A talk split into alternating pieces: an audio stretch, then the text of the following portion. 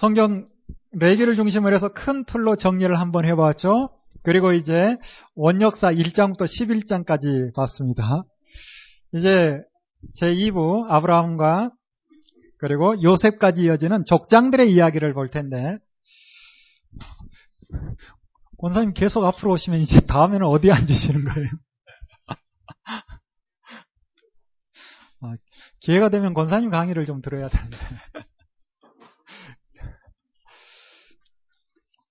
자, 12장부터 50장까지 이야기는 어찌 보면 뭐다 아는 그리고 선교도 많이 들었던 그런 이야기죠. 그래서 아브라함이 어땠다, 이삭이 어땠다, 야곱이 어땠다, 요셉이 어땠다 자세히 이야기할 필요도 없을 만큼 여러분이 어, 잘 아는 이야기입니다. 그래서 큰 틀에서 몇 부분만 다루고 특별히 좀 오해될 수 있는 소지가 있는 이렇게 보는 것이 맞지 않을까라고 생각되는 부분만 좀 정리를 해서 여러분에게 전하고 싶은 마음을 가지고 있습니다. 자, 지도 한번 볼까요? 아브라함이 어떻게 이동을 해서 가나안 땅에 정착을 하게 되는가 봅니다. 창세기 12장 보는 것처럼 처음 아브라함이 있었던 지역은 우루라는 지역이죠. 그렇다 해서 우루가 아브라함의 고향일까? 그건 사도행전을 통해서 보면 우루가 고향처럼 보이는데 사실은 하란으로 보는 것이 더 어, 맞지 않나 생각합니다. 왜냐하면 나중에 아브라함이 자기 아들 이삭을 위해서 며느리를 구하려 합니다. 그때 어디로 가는가? 하라는 저희 가서 리브가를 데려오잖아요. 내 고향으로 가서 데려오라 했을 때 우르 지역으로 간 것이 아니라 하란으로 갔다는 거예요. 이것만 보아도 충분히 원 고향은 하란인데 우르에서 생활하고 있다 하나님의 부르신 가운데 하란으로 와서 가나안 땅으로 들어왔다라고 보는 것이 맞지 않을까? 사도행전의 스테반의 설교를 보면 우르처럼 보이는데 스테반의 설교를 통해서만 단순하게 봐서는 안 되는 부분이 있겠죠. 그래서 시작은 우루 지역에 있었고 이곳에서 부르심을 받아 하란을 와서 여기 이곳에서 다시 아버지가 어, 돌아가신 후에 가나안 땅으로 들어옵니다.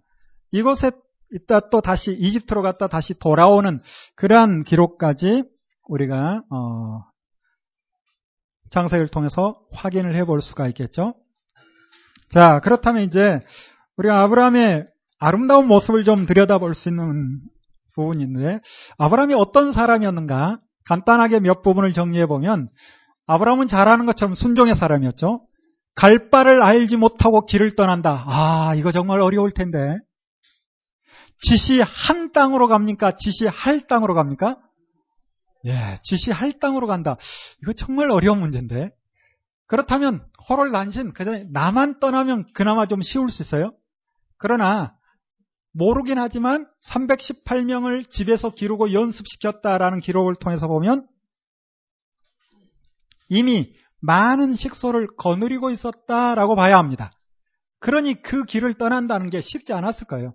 그리고 함께 했다는 것은 그만한 지도력이 있었다라는 것도 볼 수가 있겠죠. 뿐만 아니라 가는 곳마다 단을 쌓고 하나님께 예배를 드리는 아름다운 모습도 보고 또 양보의 사람이었죠. 희생과 용기의 사람이었고 인재를 세울 줄 아는 그러한 사람, 또 감사의 사람, 믿음의 사람, 섬김의 사람. 장세기 18장에 나오는 아브라함의 섬김의 모습을 보면 정말 아름다운 모습인데 제가 어, 재작년에 아, 벌써 재작년이 돼 버렸어요. 며칠 전 강의할 때만 해도 작년에 했었는데 재작년에 이스라엘 요르단 여행을 갔는데 아, 얼마나 좋던지 사실 개인적으로는 좀 힘들었습니다. 왜냐하면 사람 모으고 그리고 누가 빠지나 어디 처지나 그것 보니라고 마음은 굉장히 무거웠어요. 그래도 워낙 좋은 분들과 함께 동행을 하다 보니 정말 기쁜 시간이었고 지금도 그때 생각하면 또 가고 싶다라는 마음이 그런데 이제 그곳에서 참 좋은 가이드를 만났습니다. 우리 여행이 멋졌던 것 중에 하나는 뭔가 하면 가이드가 참 멋진 분이었고 우리는 우리 팀 자체가 공부가 목적이다 보니 별도로 돈을 더 집으로 해서 그분을 모시고 가서 강의를 들었습니다.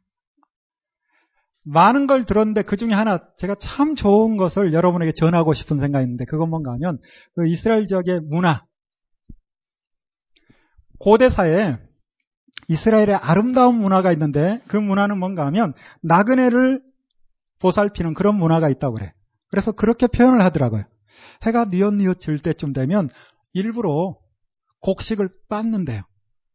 그래서 유대 땅 광야 먼 길을 가는 나그네가 오늘 저녁에 어디서 하룻밤 묵을까? 혹시 내가 광야에서 어려움 당하지 않을까? 그런 어려운 마음을 가지고 길을 가는데 멀리에서 방아 찢는 소리가 나는 거라. 그래서 그 소리를 듣고 그쪽으로 한 걸음 한 걸음 나아가서 그 집에 가서 오늘 하루 묵어도 되겠습니까? 라고 인사를 한대요.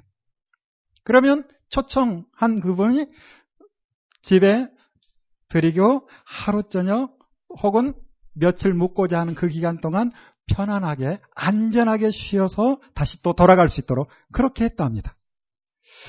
이런 아름다운 문화가 있는데 또 악용하는 사람도 있겠죠.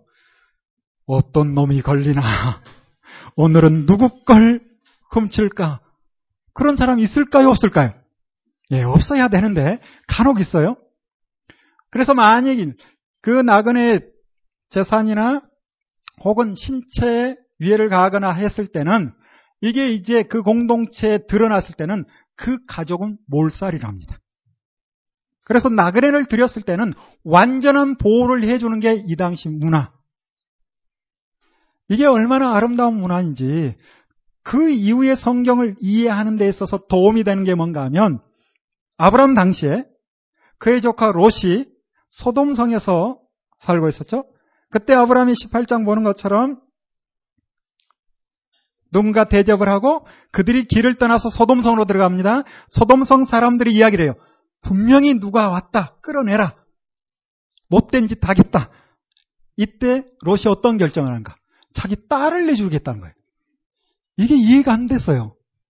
그런데 그 가이다 목사님을 통해서 들으니 아 그런 문화 때문에 그랬구나라고 이해가 되는 거라. 결국 내주지 않고 나그네를 내줘서 나그네가 그와 같은 일을 당했을 때는 이 가족은 몰살. 이런 분위기를 아는 딸들이 이래 죽을 거 저래 죽을 거 우리가 나가는 게 낫겠다라고 합의하에 결정한 것 같아요. 이런 문화가 어, 이스라엘 땅에 있었다라는 거예요. 그래서 우리가 배경 또 문화를 알면 성경을 이해하는데도 참 도움이 됩니다. 아브라함은 오는 사람뿐만 아니라 그냥 길을 지나는 사람까지도 자기 집으로 들여서 쉬고 또 먹고 길을 떠날 수 있도록 그렇게까지 섬김의 본인이 된 사람이 바로 아브라함이었습니다. 뿐만 아니라 아브라함은 기도의 사람이었고 성교의 사람이었죠. 이 성교의 사람이라는 것은 전도지 가지고 길거리에 나갔다라는 것이 아니라 그의 삶의 모습이 워낙 아름다워서 주변 사람들이 아브라함의 모습을 보고 하나님이 살아계시는 것 같다. 구약의 전도법에 대해서 공부를 좀 해보고 싶은 마음이 있습니다. 유대인들은 굳이 이방 사람들 전도하고 싶은 마음이 없어요. 나가서 전도하지 않습니다. 그냥 하나님의 말씀대로 살아버리는 거예요. 이스라엘에서 공부한 그 목사님이 하는 이야기가 유대인들은 신학이 없답니다. 여러분 구약 보세요. 신학을 정립할 만한 게 있는지 그냥 실제 생활인다 합니다. 그렇게 살아버리는 거예요. 하나님의 말씀대로 살아버리니 주변에 있는 사람들이 그 모습을 보고 나도 유대인처럼 나도 유대교 하나님을 알고 싶다 하고 사람들이 몰려오는 거예요. 믿음의 사람들의 구약의 믿음의 사람들이 나가서 전도하는 기록을 찾아볼 수 있는가? 저는 잘 못 찾았어요. 하나님은 끊임없이 그들에게 하나님의 말씀 따라 살라라고 말씀합니다. 아브라함도 그렇게 살았고 이삭도 그렇게 살았습니다. 그렇게 살자 주변 사람이 와서 나도 너처럼 너를 보니 하나님이 살아계시고 너와 함께 하나님이 하는구나 이런 고백을 하는 거예요. 우리가 아마 셋째 날이나 넷째 날쯤 보겠는데 스가랴서를 보면 스가랴 다음이 말락입니다. 이미 나라가 망하고 바벨론에서 70년 훈련받고 돌아온 이스라엘 민족. 그들을 향해서 하나님께서 하시는 말씀이 있어요. 너희들이 예전에 나와 했던 신의 산호냐? 구체적으로 그렇게 말하진 않고 진실과 화평을 사랑해라. 억울한 일 없게 만들어라. 이와 같은 말씀대로 살아가면 이방 사람들이 너희들 손을 붙들고 나에게 돌아올 것이다 말씀합니다. 그래서 구약의 전도법 저는 하나로 정리하면 우리가 하나님의 말씀대로 살면 전도는 저절로 되는 겁니다.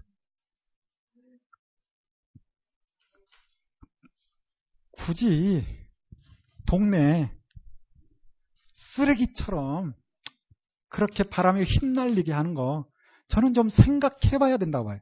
뭐 하지 말자 뭐 그건 뭐 각각 하겠지만 좀 안타까운 게 많습니다.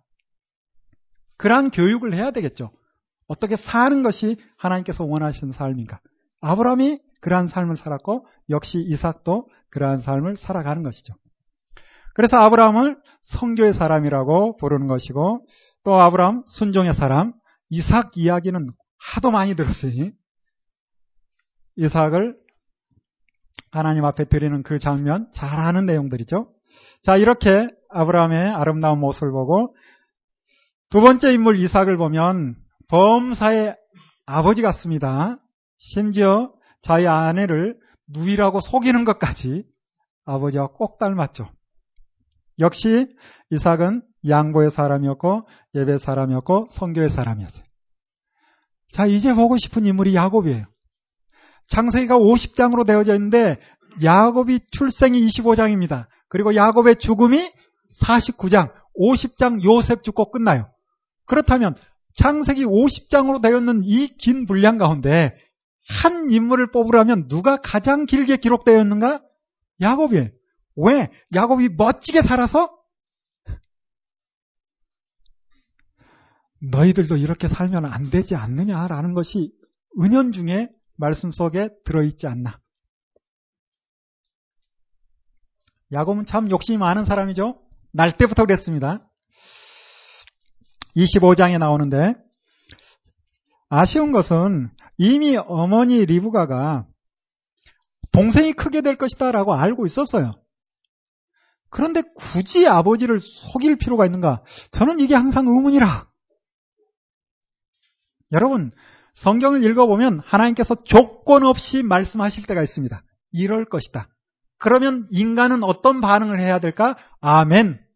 그러면 되겠죠. 그리고 순리로, 순리로 살아가면 하나님께서 일을 이루실 것이다. 저는 믿습니다. 그런데 굳이 내 머리로 생각해 보니 도저히 이렇게 있어서는 야곱이 크게 될 거, 이거 안 될 것 같아. 그래서 꾀를 내는 거죠. 그 꾀가 뭐예요? 남편을 속이는 거예요. 내가 책임질게, 네가 들어가. 그 죄는 내가 알아서 할게.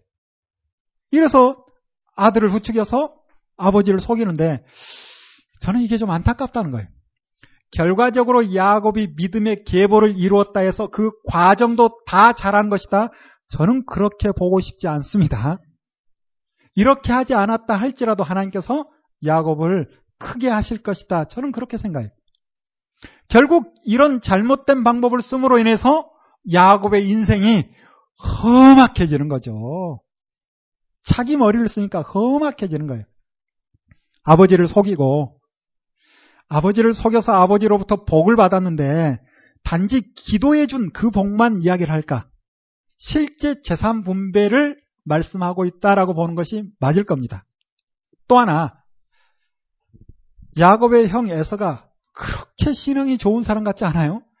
단지 동생에게 기도해 줬다고 내가 동생 죽이겠다. 그러지도 않을 것 같아요. 읽어서 확인해 보면 이미 야곱이 에서인지 알고 아버지가 재산 분배를 약속을 해버린 거예요. 그걸 알고 형이 와서 화를 내는 것이고 아버지 죽으면 동생도 끝장낼 거야. 이런 분위기. 이때 이제 어머니 리브가가 알고 하, 내가 잘못했구나. 이러다가 한 날 줄초상 치르겠다. 그래서 자기 아들 야곱을 자기가 예전에 살았던 하란 땅으로 보냅니다. 자, 이렇게 해서 이제 길을 떠나는데 28장 볼까요? 그렇다 할지라도, 하나님께서는 야곱을 붙드시죠. 잘 아는 것처럼 28장 10절부터 야곱이 부엘세바를 떠나서요. 그리고 하란을 향해서 가고 있습니다.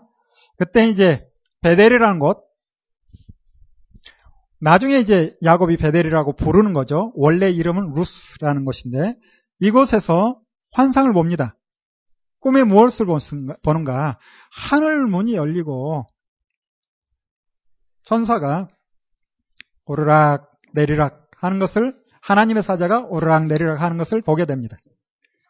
그러면서 어떤 말씀을 듣는가? 13절부터 보면 나는 여호와니 너의 조부 아브라함의 하나님이요 이삭의 하나님이라. 너 누운 땅을 내가 너와 너의 자손에게 주리니 너의 자손이 땅에 티끌같이 되어서 동서남북에 편만할지니 땅의 모든 족속이 너와 너의 자손을 인하여 복을 얻을 것이다. 내가 너와 함께해서 어디로 가든지 지켜줄 것이고 너를 다시 이끌어 이 땅으로 돌아오게 해주겠다.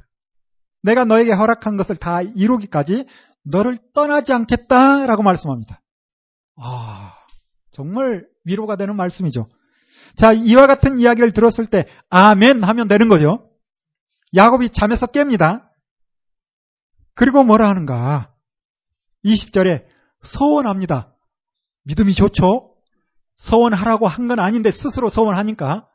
그런데 내용을 읽어보면 좀 아쉽다는 거예요. 무엇이라 서원한가? 하나님이 나와 함께 계시사 내가 가는 이 길에서 나를 지키시고 먹을 양식과 입을 옷을 주사 나로 평안히 아비 집으로 돌아가게 하시오면 이미 이렇게 하겠다라고 약속했죠. 그 약속을 가지고 다시 하나님께 진짜 그렇게 하면 무엇이다? 여호와께서 나의 하나님이 되실 것이다. 그리고 내가 여호와께 11조를 드리겠습니다. 이러한 이야기까지 합니다.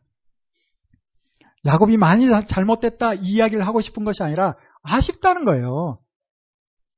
그냥 이런 조건 없이 아멘 하나님 감사합니다. 내가 이곳이 하나님의 성전이 될 것이고 또 하나님께 내가 11조를 드리겠습니다. 이 정도 하면 괜찮을 것 같은데 굳이 하나님께서 하신 말씀을 가지고 그 조건을 가지고 정말 하나님이 나 지켜주면 내가 정말 평안히 돌아오면 그러면 하나님 진짜 하나님 아니면 하나님 아니고 뭐 그거예요? 아쉽다는 거예요. 야곱의 모습이. 왜? 이런 모습이 아직은 계속 나옵니다. 그래서 야곱의 일생을 길게 기록하는 겁니다. 왜? 우리와 비슷하기에. 어찌 보면 나와 비슷하기에 길게 기록하는 것 같아요. 그리고 아는 것처럼 14년, 한 20년 라반과 함께 그가 하란에 있죠. 그리고 드디어 31장에 가서 대략 한 20년이 지났습니다. 시간 잘 가죠. 네, 31장 3절 볼까요? 여호와께서 야곱에게 이르시되 너의 조상의 조상의 땅 너의 족속에게로 돌아가라. 내가 너와 함께 있으리라 하신지라. 하나님께서 야곱에게 이제 그만 돌아가라. 내가 너와 함께 있겠다. 너와 함께 있겠다 이 말 속에 무엇이 내포되어져 있는가? 너 돌아가는데 어려움이 있을지라도 내가 지켜주겠다라는 것이 내포되어져 있는 거죠. 자, 이와 같은 말씀이 들려졌을 때 우리라면 어떻게 합니까? 이제 돌아가야죠. 그렇다면 순리로 가야 되지 않겠어요? 또 뭔가 내게 꾀를 써서 해서는 안 되는 방법까지 쓸 필요가 있을까요? 그런 필요는 없을 것 같아요. 첫 번째, 돌아가는데 부담되는 게 무엇인가 하면 왜 삼촌이면서 장인어른이 돼버린 라반 인사하고 가야 돼요? 그냥 내빼야 돼요? 인사하고 가는 게 저는 맞을 것 같아. 그런데 부담스럽죠. 왜? 재산이 많으니까. 그 전에도 그 재산 때문에 부딪혔거든요. 그래서 간다 하면 그 재산 놓고 가. 그럴까봐 부담스러우니까 그냥 내뺍니다. 여러분, 하나님께서 함께 하겠다라고 약속을 했으면 재산 좀 뺏기더라도 순리로 도리상 당연히 인사하고 또 아내들은 딸이잖아요. 그러니 부모와 아버지와 인사하고 길을 떠나는 게 오는데 그냥 도망갑니다. 이 사실을 안 라반이 그냥 있겠어요? 죽이겠다 하고 쫓아오는 거죠. 이렇게 문제를 어렵게 만들어요. 그러면 누가 해결해야 돼요? 역시 또 하나님이 나서는 거죠.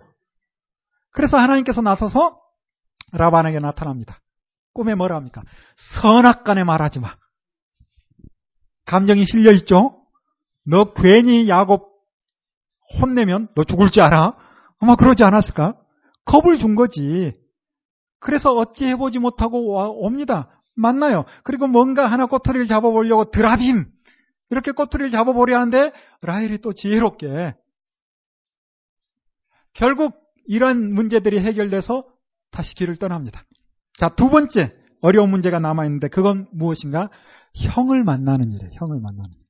시간이 많이 흘렀지만 야곱은 잊혀지지 않았을 거예요.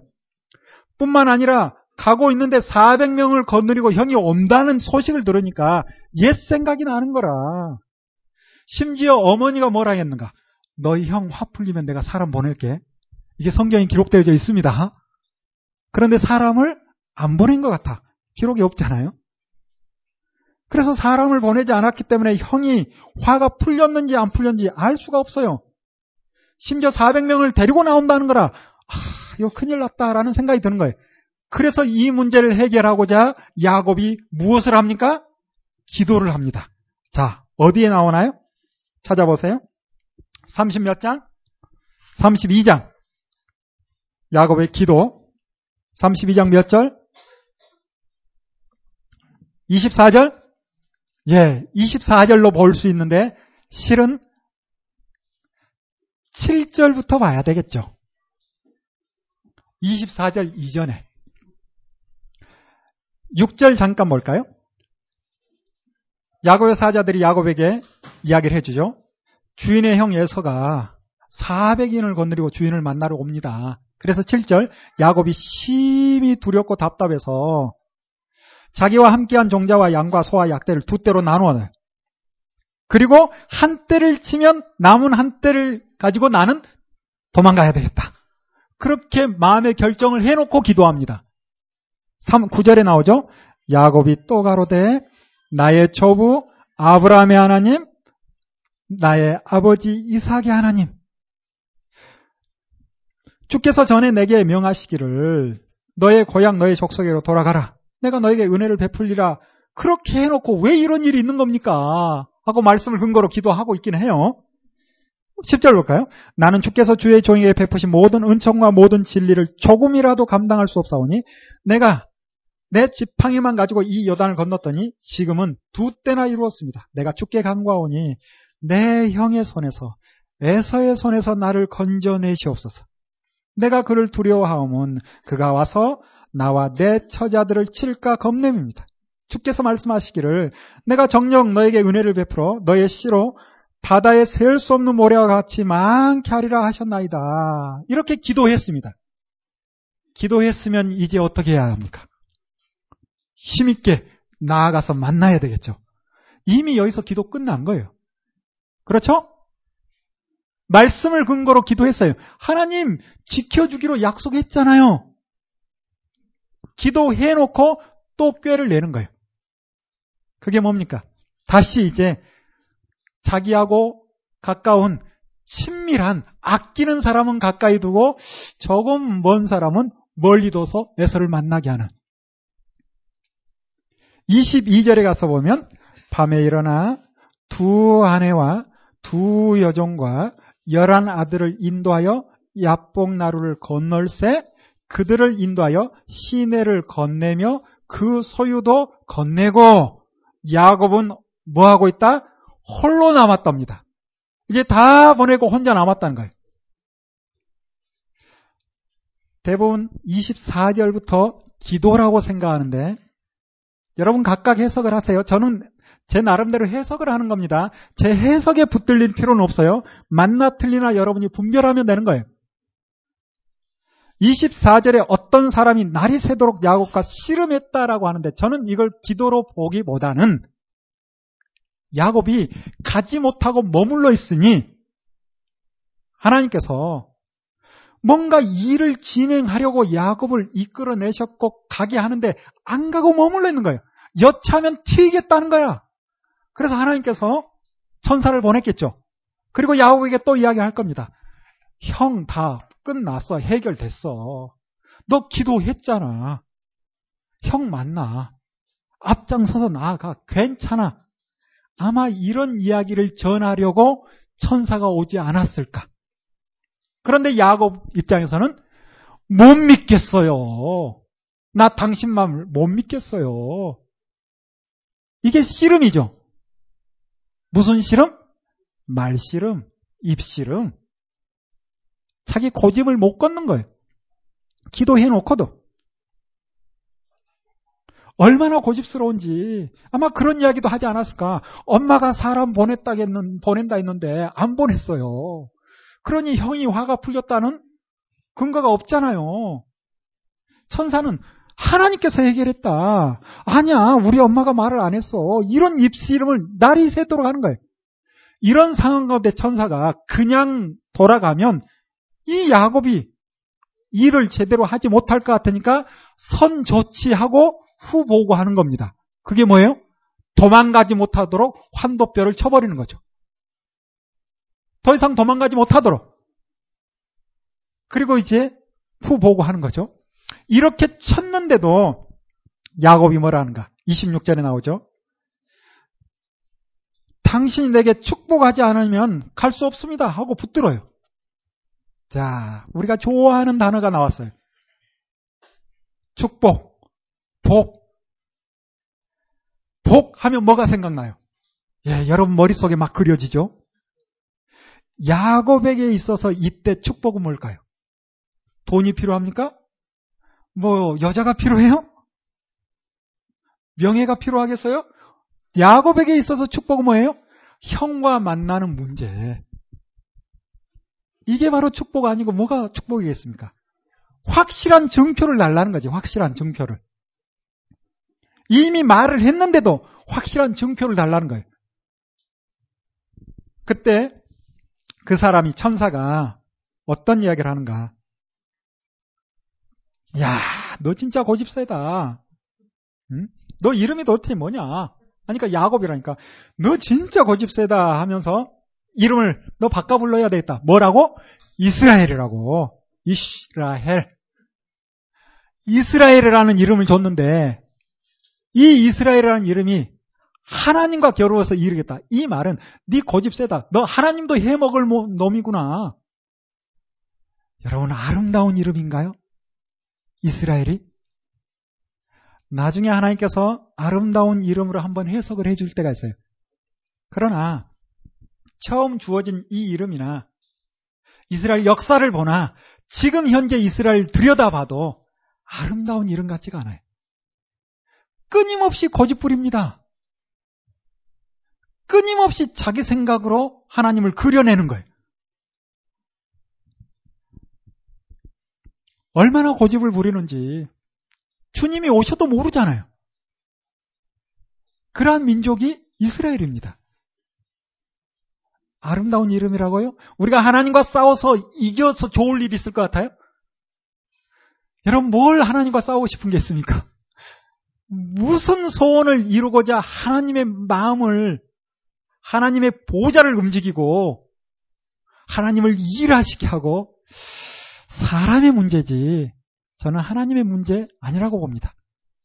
사람이 바르게 준비만 되어져 있으면 하나님께서 더 신나게 일을 하시는 거예요. 그러나 우리가 준비가 되어져 있지 않기 때문에 하나님도 어찌하지 못해서 발만 동동 구리는 시는 거죠. 구약의 역사가 그렇습니다. 여기 야곱의 이름 이스라엘 그렇게 아름답지 않은 것 같아요. 그런데 이 야곱이 얼마나 고집센 사람인지 내가 이름 말했으니까 당신도 이름 좀 이 정도입니다. 당신의 이름이 뭡니까? 하니까 29절에 뭘 내 이름을 물어 하면서 거기서 야곱을 축복한지라 라고 기록합니다. 축복 받았대요.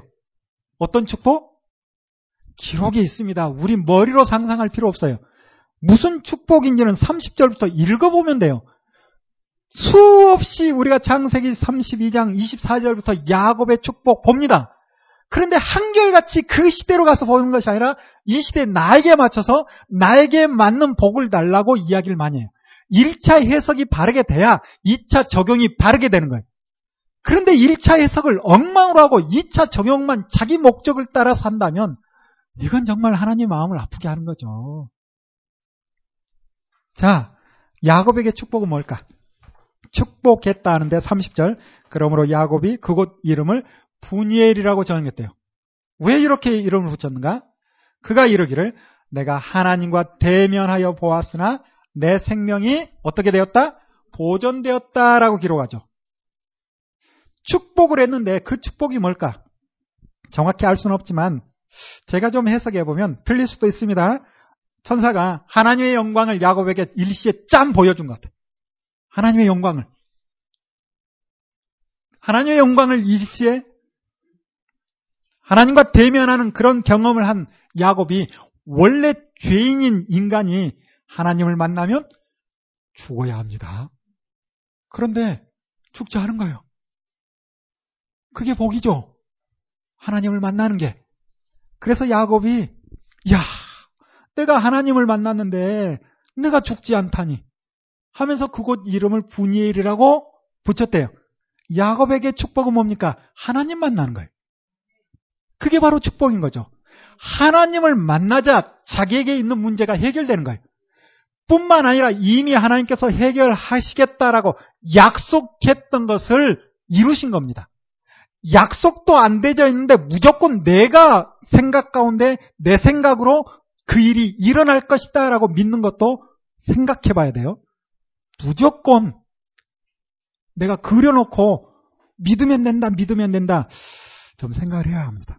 그러나 이미 야곱에게는 약속하셨고 하나님을 만남으로 그 약속이 이루어지는 확신을 가지고 이제 비록 다리는 절지만 몰골은 이상하지만 힘있게 형 에서를 만나는 거죠. 만나서 어떤 문제가 있었습니까? 아닙니다. 이미 하나님께서 다 해결하신 거예요. 여러분, 굳이 이렇게 고생하면서 형을 만날 필요 있어요? 아니죠. 이미 31장 3절에 하나님께서 내가 너와 함께 하겠다라고 약속했으면 심지어 좀 과한 해석인데 기도 안 해도 됩니다. 그 약속 붙들고 힘있게 현장으로 나가면 되는 거예요, 실은. 그런데 자기 꾀로 뭔가 해보려다 더 어렵게 되는 것이고 힘든 상황들을 만들어가는 것이죠. 이런 야곱의 모습, 그 후로도 야곱의 모습에 아쉬운 부분이 좀 있습니다. 아버지를 만나러 바로 가야 되는데 그렇지 않아요. 그러면서 어디에 머물러 버리는가? 세겜 땅에 머물러 버리는 거죠. 그곳에서 또 어려움을 겪습니다. 참 이런 부분이 안타까운 부분이죠. 그래서 34장에 잘 아는 것처럼 세겜성 사람들이 어, 세겜성에 있는 사람이 디나를 엿보이고 이 일을 통해서 시몬과 레이가 그들과 약속을 하고 할례 받게 한 다음에 그들을 싹 죽여버리는. 그래서 야곱이 하, 너희가 피냄새를 뿌리고 있구나. 나중에 이와 같은 일 때문에 49장에 가서 시몬과 레이에 대해서 야곱이 앞으로 어떤 일이 있을 것이다 라고 이야기합니다. 잔해하는 칼이고 흩어질 것이다 라고 이야기해요. 이일 후에 다시 야곱이 35장에 베델로 올라갑니다. 그리고 이제 37장쯤 갔을 때 드디어 또 한 명의 인물 요셉을 우리가 만나게 되는데 참 요셉 멋진 친구죠. 그런데 눈치는 좀 없는 것 같아요. 분위기 파악이 좀 안 되죠. 네. 요셉이 멋진 꿈을 꿉니다. 여러분에게 질문 하나 해보고 싶은데 하나님께서 주신 꿈입니까? 요셉이 꾼 꿈입니까? 뭐 이래도 맞고 저래도 맞는 것 같죠? 그런데 요셉의 꿈을 과하게 적용을 하면서 내가 그려놓은 꿈 그리고 그 꿈을 이루려고 몸부림치는 거 그거 아닐 수도 있습니다. 무조건 다 틀렸다고 말하는 게 아닙니다. 내가 그려놓은 꿈이 하나님의 꿈과 일치하면 이루어집니다. 그러나 하나님과 상관없는 내 욕심을 따라 그려놓은 꿈을 가지고 그 꿈을 이루려고 몸부림치는 거 생각 좀 해봐야 합니다. 잠비아에 있는 한 집사님이 한국에 잠깐 나오셔서 저희 교회 몇 주 참석하고 다시 돌아가셨는데 그분이 안타까운 이야기를 하시더라고요. 남아공 그 지역에 사업을 하고 하시는데 일부러 기독 청년들, 믿는 청년들을 고용을 해서 일을 이렇게 시켜본대요. 다 그렇지 않을 텐데. 그런데 아쉬운 게 꿈만 크지 일을 할 줄 모른대요. 대단한 사람이 될 것처럼 생각하는데 실제 작은 일에 충성하지 않는 거예요. 이게 너무도 마음 아파서 일이 진전이 안 되니 어쩔 수 없이 그들을 내보내고 믿지 않는 청년들을 데려다 썼대요. 와, 일을 얼마나 잘하는지. 잠비아만 그럴 겁니다.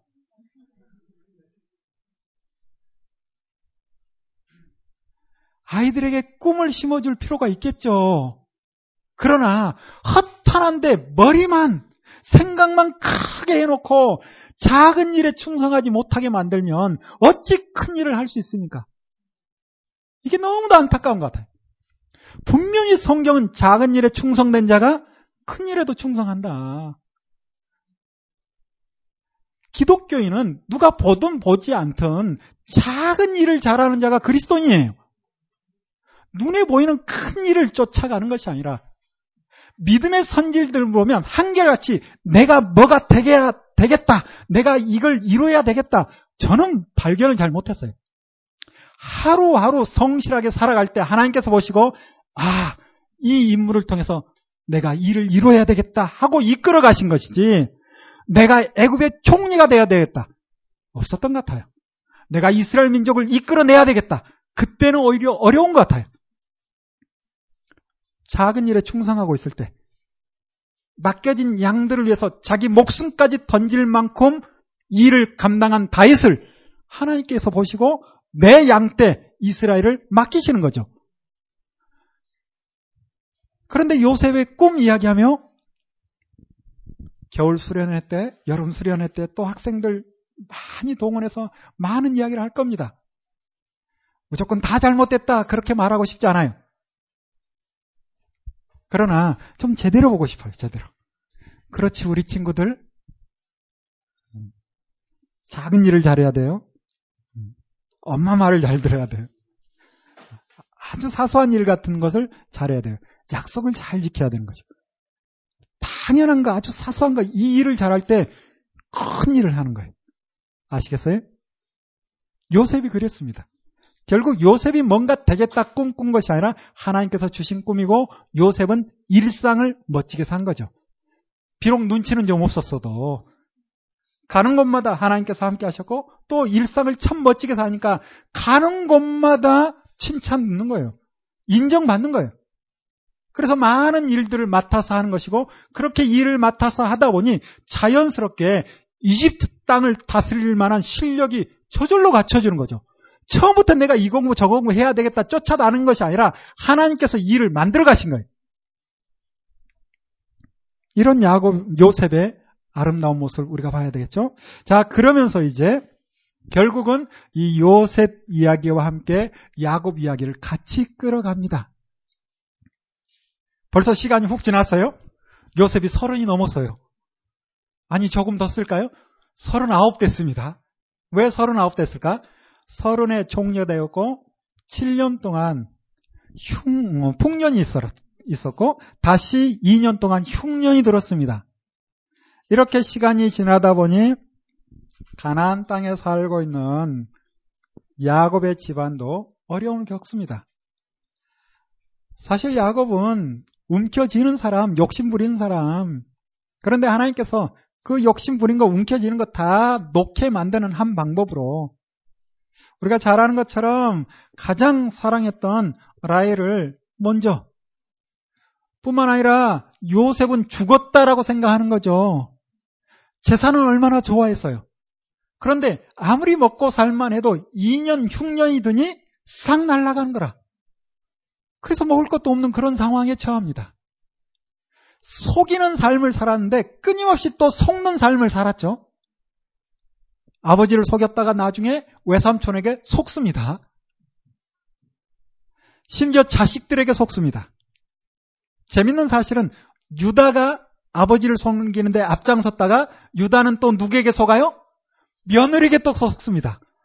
그래서 이 녀석들을 손자라 해야 될지 아들이라 해야 될지 애매한 상황을 만들어 버린 거죠. 그래서 속이는 사람은 또 속는 거예요. 이런 시간을 보내면서 먹을 것이 없으니 어쩔 수 없이 이집트 가면 양식이 있다더라라는 소식을 듣고 자식들을 보내는데 그래도 한 아들을 보내지 못해요. 누구? 베냐민, 라헬의 후손. 그 아들을 보내지 못하고 나머지 10명 아들을 보냅니다. 자, 이렇게 해서 이제 요셉 앞에 왔는데 요셉은 척 보면 알죠. 시간이 좀 지났어도 형들은 다 장성했었고 그리고 형들이 요셉을 알아볼까? 못 알아볼 거예요. 심지어 고개 빳빳이 들고 쳐다보기도 부담스러우니까. 몰랐어요. 요셉은 척 보고 알고 궁금했던 사람은 자기 친동생, 배다른 형들이 아니라 베냐민이 어떻게 지낸가 이게 궁금했던 것 같아요. 그래서 머리를 쓰죠. 양식 주고 사로 그 재물까지 그대로 다 넣어서 보내줍니다. 그러면서 하나 꼬투를 잡죠. 너희들 첩자야. 아니라면 베냐민이라고 막내 아들이 있다고 데려와봐. 그래서 시몬을 가둬두고 보냅니다. 결국 이렇게 돌아왔는데 문제는 먹고 나니까 금방 또 먹을 게 떨어져요. 조금 먹고 나면 좀 괜찮을 줄 알았는데 역시 흉년은 계속되는 거라. 다시 또 이집트로 가야 되는데 어려운 일은 뭔가 하면 베냐민을 데려가는 이 어려운 문제. 아버지에게 이야기 안 했겠습니까? 아버지, 베냐민 데려가야 합니다. 그러면 아버지 입장에서는 머리가 팍팍 도니까 어떤 생각을 할까? 이놈들 봐라. 아니, 양식 오지, 돈도 그냥 있지. 시몬만 안 왔단 말이에요. 그러면 꼭 시몬 팔아먹고 양식 사온 것 같은데, 이번에는 베냐민 데려가겠다니? 베냐민 팔아먹고 양식 사오려고 그런 거 아니야? 오해할 수 있겠죠. 죽으면 죽어도 안 돼. 베냐민 안 돼. 그랬겠죠. 그러나 이게 얼마 가겠어요? 얼마 가지 못합니다. 이래저래 다 죽게 생기니까 어쩔 수 없이 고백하는 게 뭡니까? 죽으면 죽으리라. 그런 마음으로 손을 탁 터는 거예요. 이래, 이래도 안 되고 저래도 안 되니까. 이렇게 손을 탁 털었을 때 문제가 해결돼 가는 거죠. 결국 그 움켜진 손, 하나님께서 야곱의 움켜진 손을 펴려고 얼마나 상황을, 사람을, 환경을 동원하는지. 이렇게 해서 요셉에게로 나아가는데 요셉은 동생을 보고 예전 생각이 많이 났나 봐요. 그래서 동생만 옆에 두고 형들은 그냥 보낼 그런 심상이었나. 어떤 방법을 하는가? 다시 시몬은 풀어줘야 되겠죠? 양식 다 해서 보냅니다. 그리고 은잔을 몰래 베냐민 자루에만 넣었어요. 그리고 군사들을 시키는 거죠. 쫓아가라. 그리고 은장이 나오면 그 아이만 데려와. 형들은 그것도 모르고 아주 기분 좋게 갑니다. 한참 가고 있는데 쫓아오는 거예요. 그러면서 너희들이 그럴 수 있느냐? 그들 입장에서는 무슨 소린가? 우리는 절대 이런 일 하지 않습니다. 그러면 자로 다 내놔. 다 풀어보자. 해서 성경에 보면 형부터 순서대로 풉니다. 쭉 푸니 베냐민 자로 남았을 때쯤 아마 형들이 그러겠죠. 왜 우리가 이런 일을 한다고 그럽니까? 우리 이런 사람들 아닙니다 했는데 베냐민 자로에서 쨍그랑 하고 나오는 거예요. 이때 형들이 무릎에 힘이 쫙 빠지겠죠. 아니 세상에 이런 일이 아니 너 왜 이러니? 너 안 그랬잖아. 군사들은 뭐라 해요? 너희들은 그냥 가. 얘만 데려가겠어. 그때 형들이 그래요. 양식 다 담고 우리 갈게요. 그럴 수 있어요? 그게 안 되는 거예요. 예전 같으면 될지도 몰라. 그런데 이제 안 돼. 왜? 어려운 생활을 함께 지냈거든. 여러분, 여러분 과거가 좀 힘들었다면 오히려 은혜일 수 있습니다. 그런 것 같아요. 어려운 생활을 함께 보내다 보니 배다른 형제들이지만 서로 가까워진 거예요. 아버지 생각할 줄도 좀 알고 시간을 좀 보낸 거죠. 만약에 베냐민 두고 그냥 가면 나이 많으신 아버지 야곱 음부로 내려가겠다. 또 자살 소동 일어나고 할 텐데. 그래서 형들이 다 이집트로 다시 내려옵니다. 요셉 보고 깜짝 놀라는 거죠. 아니, 형들이 변했네. 형들이 변했어요. 그러면서 형들이 뭐라 하는가? 저 베냐민 일도 할 줄 모르고 차라리 내가 남을 테니 베냐민 그냥 돌아가게 해주세요. 이 형제가 나서고 저 형제가 나서고 서로 나서면서 차라리 내가 종이 되겠다 하니까 요셉이 이걸 보고 깜짝 놀라는 거예요. 이럴 수가 있나 하면서 그때 큰 깨달음이 있었던 것 같아요. 그게 바로 45장입니다. 45장 말씀에 요셉이 그 형들의 모습을 보고 형들 앞에 울며 자기 자신을 밝히는 거죠. 그러면서 5절에 뭐라 하는가? 당신들이 나를 이곳에 팔았으므로 근심하지 마소서, 한탄하지 마소서, 하나님이 생명을 구원하시려고 나를 당신들 앞서 보내셨나이다. 하나님이 생명을 구원하시려고 나를 당신들 앞서 보냈습니다라는 고백을 하는데 처음부터 알고 있었는가? 그건 잘 모르겠는데 제가 볼 때는 이때 돼서야 요셉이 깨닫지 않았을까라고 생각합니다. 내가 이 어려운 시간들 왜 보냈는가? 형들은 나를 왜 팔았는가? 풀리지 않는 문제들이 이때 풀리지 않았을까? 이미 어렸을 때 꿈을 꿨지만 그 꿈이 무엇을 상징하는지 잘 몰랐을 수도 있을 겁니다. 그러나 하루하루 성실히 산 거예요. 하루하루 나름대로 하나님 앞에 살았던 거예요. 하나님께서는 요셉을 통해서 하실 일이 있기 때문에 착착 일을 진행해 가신 것이고 그리고 시간이 되자 하나님의 뜻을 알고 하나님 앞에 사람 앞에 고백하는 거예요. 내가 이곳에 온 것은 하나님이 나를 먼저 보냈습니다. 라고 고백을 하는 거죠. 그리고 형들에게 아버지를 데려와서 우리가 함께 이 땅에 있자라고 제안을 하는 거죠. 그래서 이제 형들이 다시 돌아갑니다. 그리고 이제 46장에 보면 하나님께서 야곱에게도 말씀해 주시죠.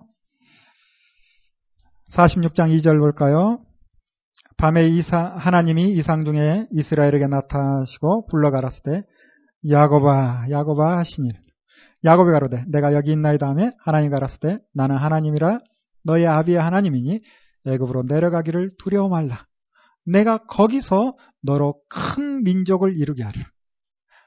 내가 너와 함께 애굽으로 내려가겠고 정령 너를 인도하여 다시 올라올 것이며 요셉이 그 손으로 너의 눈을 감기리라. 이렇게 말씀해 주는 거죠. 그래서 힘있게 내려옵니다. 그리고 이제 47장 우리가 잘 아는 부분이 나오죠. 바로를 만나죠. 거기에서 이제 야곱의 고백을 보면 그의 인생사가 어떠했는지 알 수가 있고 스스로 자기 자신도 이런 시간을 보내다 보니 알게 되는 거예요. 구절에 뭐라 합니까? 바로에게 하는 말이 있죠. 내 나그네 길의 세월이 130년입니다. 나의 연세가 얼마 못 되니 그렇죠? 아버지 이삭이나 할아버지 아브라함보다 얼마 되지 않아요. 그런데 우리 조상의 나그네 길의 세월에 미치지 못하지만 어떤 세월을 보냈다? 험악한 세월을 보냈습니다. 라고 고백을 합니다. 모르긴 해도 바로가 야곱을 보니 이분은 나이가 한 500살은 되신 것 같아. 모르긴 해도 바로의 입장에서 그러지 않았을까. 그래서 굳이 어르신 나이 묻는 게 이게 실례인데 워낙 나이가 많아 보이니 저 실례인데 어르신 어떻게 나이가 어떻게 되시는지 그때 이제 야곱이 고백하는 거죠. 실은 당신 생각하는 것처럼 나 그렇게 나이 많지 않소.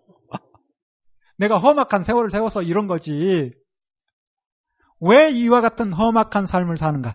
결국 하나님께서 말씀하셨지만 그 말씀을 붙들지 못하고 자기 꾀를 부리기 때문에 자기 욕심을 자기 방법으로 뭔가 이루려다 보니 이와 같은 어려움을 겪는 거죠. 그러나 그 후의 모습은 아름답습니다. 그나마 여러분 그나마가 되실래요? 지금부터 아니 이전부터 아름다운 삶을 살았죠. 혹시 그렇지 못했다면 지금부터 험악한 삶을 살지 마시고 아름다운 삶을 살아야 되지 않을까. 야곱이 영안이 열려요.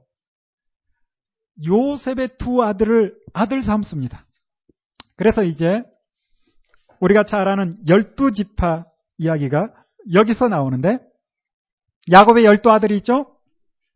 열두 아들이 있는데 이스라엘 민족이 자녀들에게 재산을 분배할 때 어떤 방법으로 분배를 하는가 생각을 좀 해볼 수 있어요. 그러면 열두 지파를 이해하는데도 도움이 됩니다. 아들이 둘이라면 재산을 3등분 하는 거예요. 장자는 장자는 두목 그리고 차자는 3분의 1만 주는 거라. 자, 아들이 12명입니다. 12명. 그런데 이 12명의 아들 가운데 두 몫을 받는 사람이 있어요. 그가 누굽니까? 요셉입니다. 요셉. 그래서 요셉의 아, 두 아들을 야곱이 아들 삼아 버린 거예요. 에브라임과 문하세. 형이 문하세고 동생이 에브라임인데 에브라임이 크게 될 걸 알고 손을 겹쳐서 기도를 하죠.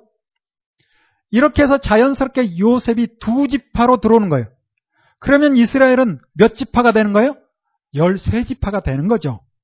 이렇게 13지파가 되는데 가나안 땅 들어가서는 하나님께서 또 놀라운 방법을 취하십니다. 그거 뭔가 하면 각 지역에 흩어져 살면서 하나님의 말씀을 전하는 또 하나님의 말씀대로 살아가는 하나님의 말씀을 가르치는 그와 같은 일을 레이지파에게 주시는 거예요. 그래서 레이지파는 땅을 분배받지 못하고 빠집니다. 그래서 12지파로 땅을 나눠주는 거예요. 그리고 12지파 가운데 4성읍씩에서 48성읍에 흩어져 살게 만드는 거예요. 나중에 이제 회막이나 그리고 성전이 지어졌을 때는 이 레지파 사람들 가운데 24 반차 반열로 나눠서 15일씩 나와서 봉사하게 만듭니다. 이게 이제 하나님의 법이에요. 이게 좋은 게 뭔가? 일반 다른 집파 사람들은 일상을 열심히 살아가면 되는 거예요. 그리고 레이지파 사람들은 흩어져서 그들 가운데 살아가면서 그들이 하나님 앞에 11조와 헌물을 드리면 그걸 가지고 레이지파는 먹고 사는 거예요. 그러면서 그들이 해야 될 일은 뭡니까? 하나님의 말씀대로 사는 것이 무엇인지를 보여주는 거예요. 그리고 하나님의 말씀대로 사는 방법에 대해서 가르쳐 줘야 됩니다. 그게 바로 레이지파의 역할인 거죠. 이렇게 이스라엘 민족을 세우고 싶은 거예요. 이렇게 이스라엘 민족이 세워지면 굳이 다른 나라에 가서 전도할 필요가 없습니다. 다른 나라 사람들이 그 지역을 지나가면서 보고 이들의 삶의 모습이 아름다우니 와 우리도 이 나라처럼 이렇게 살고 싶다. 도대체 이들의 농사법은 뭐야? 물어보면 그들이 농사법 내가 가르쳐 줄게. 이리 와 앉아봐. 그래서 성경을 가르쳐 주는 거예요. 하나님의 말씀을 전하는 거예요. 이 농사법은 누구로부터 왔는가? 하나님으로부터 왔다. 자연스럽게 하나님이 누구인지를 설명해 주면 그들이 듣고 우리나라도 우리 민족도 이대로 해야 되겠다라고 생각을 해서 각 나라로 돌아가서 그 당시 왕 지도자에게 이야기를 하겠죠. 들어보고 괜찮으면 전 민족적으로 돌아갈 수 있는 좋은 기회가 있답니다. 그래서 하나님께서 430년 이집트에 살게 하시고 이집트에서 나와서 가나안 땅 들어가서는 열두 지파가 흩어져서 그리고 레지파는 그 일을 감당하도록 하시는 거죠. 지금 이 시대 레이지파 사람은 누굴까요? 예. 각각 생각을 해보시길 바랍니다. 자, 이렇게 우리가 큰 틀에서 창세기를 정리해보고 계속 이어지는 어, 출애굽기의 말씀을 보겠습니다. 출애굽기는 1장부터 40장까지 있는데 1장부터 18장까지는 이집트에서 시내산까지 오는 기록을 하고 있어요. 그리고 19장부터 40장까지는 시내산에서 어떤 일이 있었는가를 기록을 합니다. 1장부터 18장까지 내용을 통해서 세 가지 주제를 뽑아서 생각을 해보자라는 거예요. 첫 번째 주제는 뭔가? 하나님의 사람 준비. 두 번째 주제는 하나님의 자기 계시. 세 번째 주제는 6월절 이집트 탈출에 대해서 보자라는 거죠. 결국 모세라는 한 인물이 세워지기 전까지 하나님의 일이 쉽게 진전이 되지 않는다라는 것을 봐야 될 필요가 있다라는 거죠. 모세라는 인물이 세워지자 드디어 일이 진행된데 이때가 언젠가 구체적으로 1446년으로 봅니다. 물론 요즘 조금 더 1300년대로 어, 보는 경향도 있는데 일반적으로 더 많이 알려진 게 1446년으로 보는데 저도 아직은 언제 나오는가? 1월 달에 나오죠. 1월 며칠? 1월 15일. 너무도 정확해요. 왜? 절기와 함께 움직이기 때문에. 하나님의 자기 계시 가운데 절기가 드러나죠. 장자의 죽음이 있기 전에 어린 양의 피로 문설주와 기둥의 발음으로 넘어갑니다. 그들은 재앙을 당하지 않습니다. 이 일이 이제 계기가 돼서 6월절이 생긴 거예요. 그래서 6월절 다음 날 출 이집트 이집트를 나오는 거죠. 이러한 기록이 12장부터 18장까지 어, 기록됩니다. 그리고 이제 눈여겨봐야 될 부분이 19장인데 신의 산에서 맺은 언약 우리가 오전에 봤지만 다시 한번 봅시다. 19장으로 갑니다.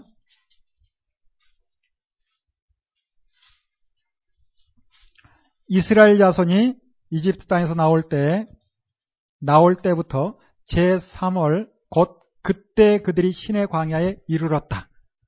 성경을 숫자로 보면 명확해지는 것 같아요. 3월에 도착했답니다. 몇 월에 출발해서 1월에 출발해서 6월절에 출발해서 3월에 도착했어요.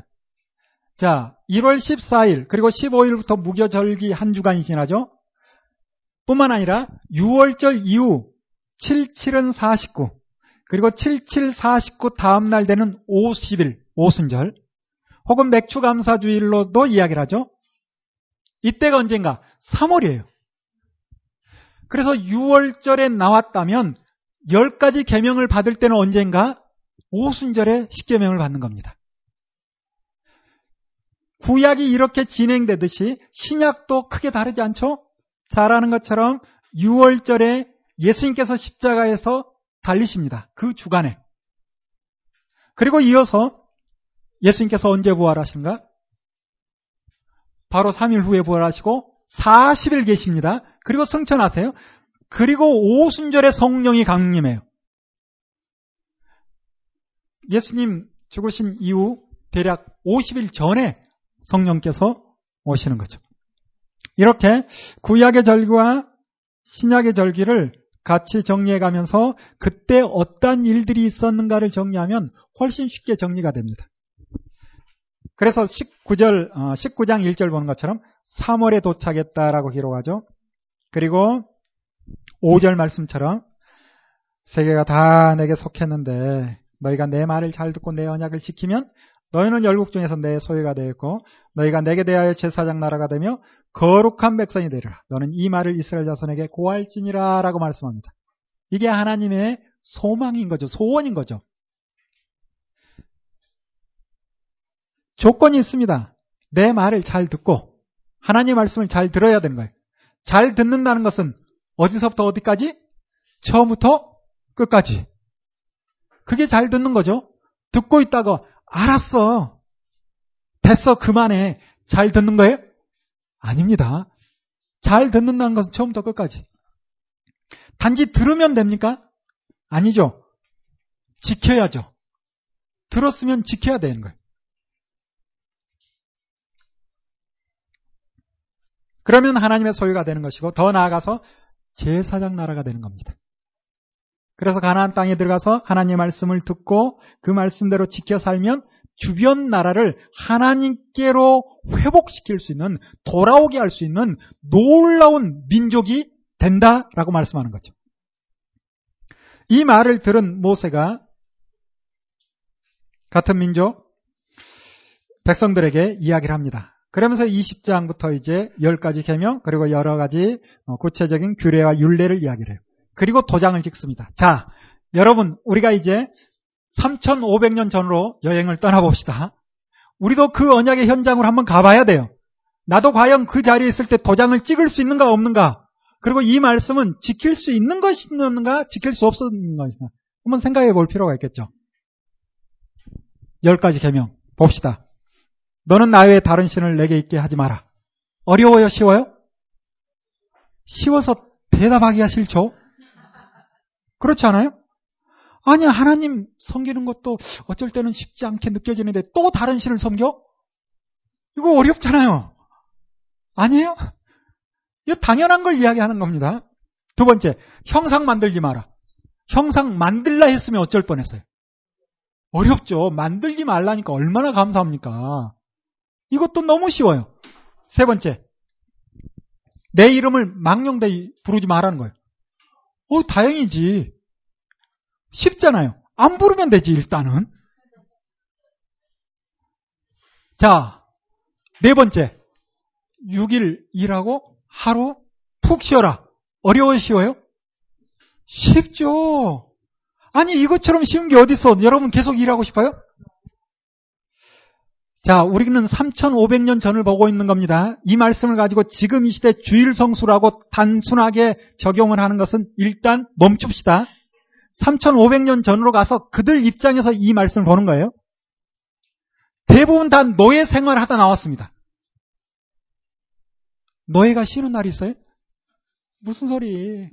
뭐, 우리 대한민국만 해도 한 20년 전만 해도 주일마다 쉬는 그런 직장 많지 않았을 거예요. 그렇지 않아요?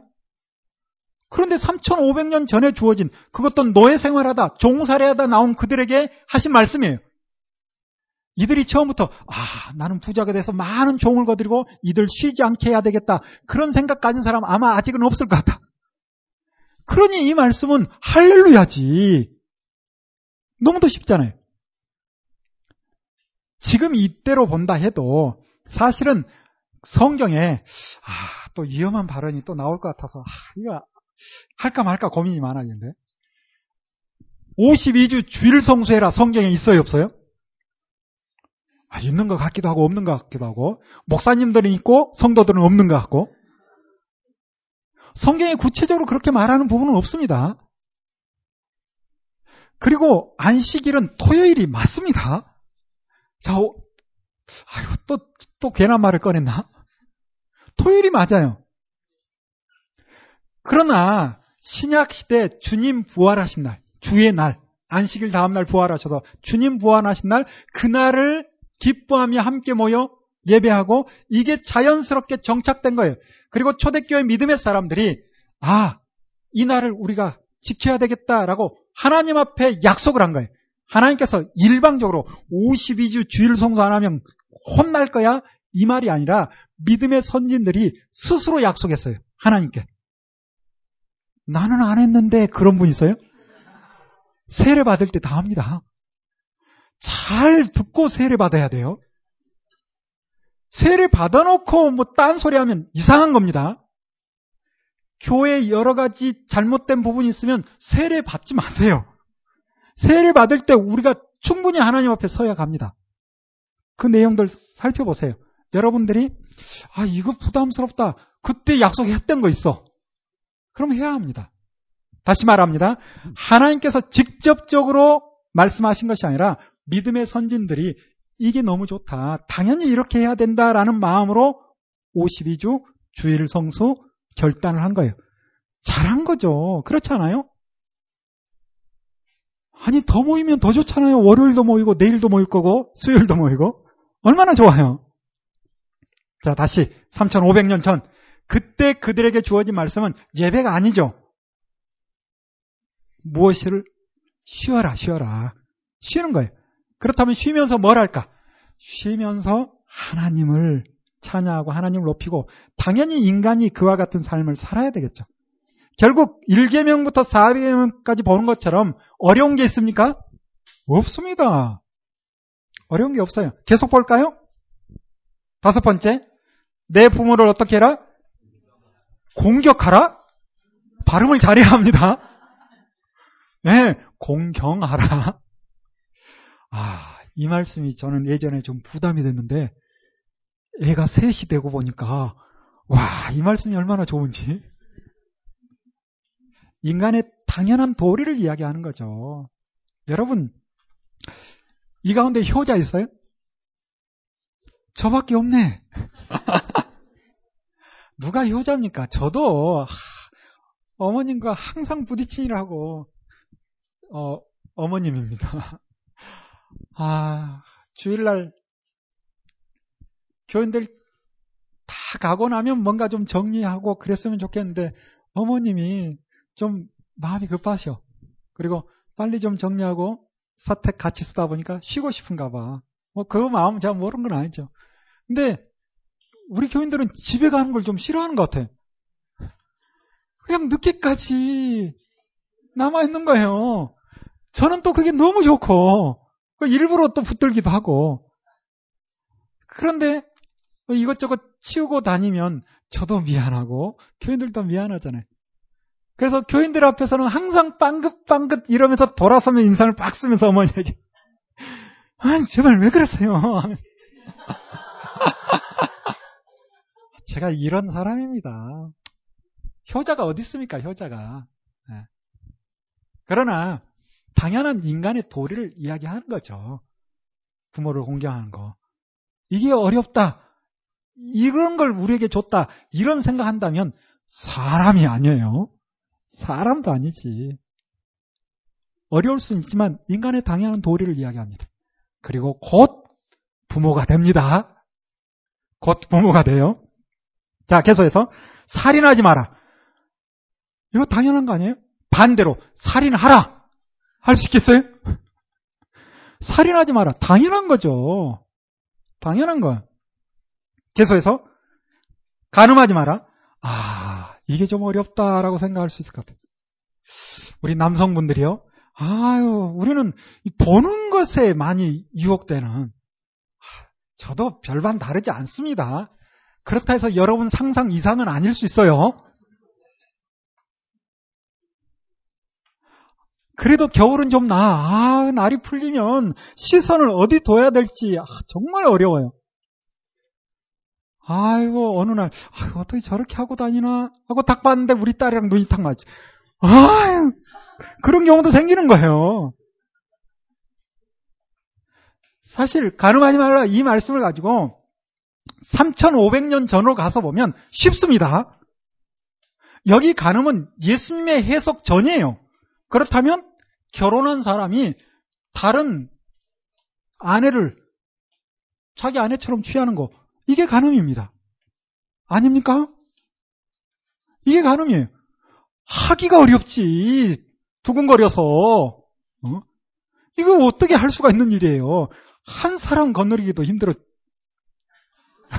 죽겠다는 표현하면 절대 안 되죠. 힘든데.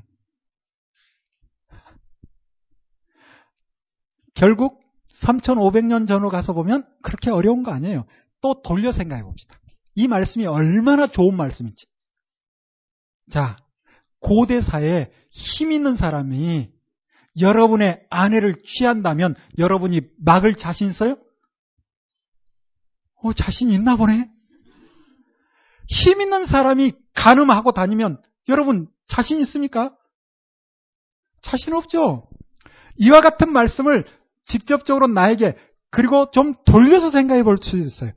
전체적으로 주어진 말씀이에요. 전체에게 나를 지킬 수 있는 우리 가족을 지킬 수 있는 유일한 법이 십계명입니다. 내가 남 가늠하는 것만 생각하지 말고 내 아내를 지킬 수 있는 유일한 법이다. 그렇잖아요? 남편 멋진 신랑 어떻게 지켜내겠어? 이런 말씀이 있으니까 그나마 그렇지 않아요? 아유, 어제 신랑이 얼마나 멋지던지 가족 사진 찍었는데 1등을 해버렸어. 아, 우리 교회 자랑 좀 한마디 하고 싶어요.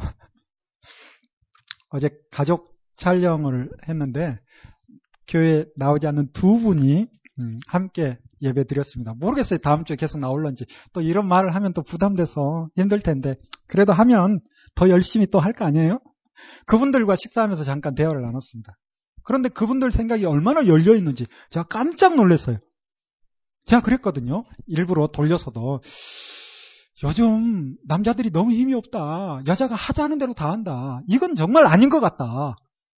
내가 교회 안 다닌다면 나는 내 마누라 교회 못 가게 할 것 같은데 당신들 대단합니다 하고 띄워줬거든요. 그랬더니 아니 종교는 존중해야죠. 아니 나한테 목사한테 아유 제가 한 수 배웠어요. 그래서 제가 또 질 수는 없어 또 한마디 했죠. 그렇다 할지라도, 아, 그건 당연히, 그렇다 할지라도, 가정의 어떤 대수사 큰 일의 결정은 남자가 주도적으로 결정을 하고 해야 되는데, 요즘 시대가 아, 좀 안타깝다. 우리 교인들 보면 남자들이 다 비실비실 이 표현을 안 했습니다. 그런 약간 마음을 가지고 남자들 결정권이 없다.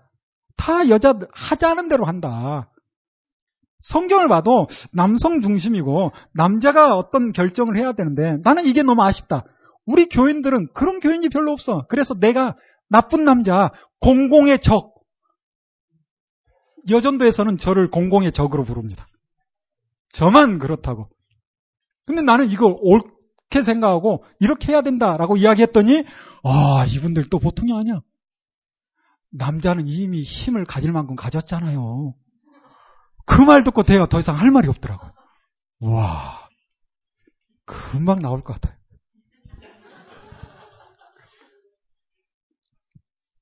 아유, 무슨 이야기 하다가 이리 가서 또. 자, 결국 이 멋진 가정을 지킬 수 있는 것은 무엇인가? 이와 같은 법이 있어서 공동체, 개인만 지키는 것이 아닙니다. 이스라엘 민족적으로 주어진 거예요. 그래서 그들이 전체적으로 이와 같은 말씀을 지키면 우리 가정을 지킬 수 있는 아주 귀한 법이 십계명이라는 거죠. 계속 볼까요? 계속 그렇습니다. 여덟 번째, 도적질 하지 마라. 여러분, 남의 것 좀 훔쳐보셨어요? 쉽지 않죠? 그러나 도둑 맞아봤죠? 누가 여러분 거 많이 가져갔죠? 이런 경험들을 할 수밖에 없는데 이런 일들을 방지할 수 있는 좋은 법이 열 가지 해명이에요. 그래서 내가 남의 것을 도둑질 하는 게 문제가 아니라 내 것을 보호할 수 있는 겁니다. 다른 사람이 도둑질 안 하거든요. 이런 사회를 주님께서는 만들고 싶어 하는 거예요. 이 이야기를 듣는 이스라엘 민족이 얼마나 신이 날까요? 얼마나 신이 날까요? 그동안 이집트 땅에서는 일한 만큼 취하지 못했어요. 다 도둑질 당한 거죠. 그런데 이제 더 이상 그런 사회, 그런 문화 가운데 살지 않게 된다는 거예요. 그러니 빨리 찍자, 빨리 도장 찍자, 그런 마음이 들 수밖에 없는 거죠. 더 나아가서 거짓 증거하지 마라. 거짓말 하지 마라. 이 정도 아닙니다. 거짓 증거라는 것은 재판석에서 위증하는 거예요. 그래서 다른 사람이 죄 없는데 죄 있다라고 말하는 거예요. 여러분, 재판이 공평하면 힘 없는 자가 좋을까요? 힘 있는 자가 좋을까요? 그렇죠. 이건 말 하나만 하지. 항상 유전 무죄, 무전 유죄 이와 같은 이야기가 사회마다 각 나라마다 드러나죠. 왜? 힘 있는 사람은 공평한 재판이 싫대.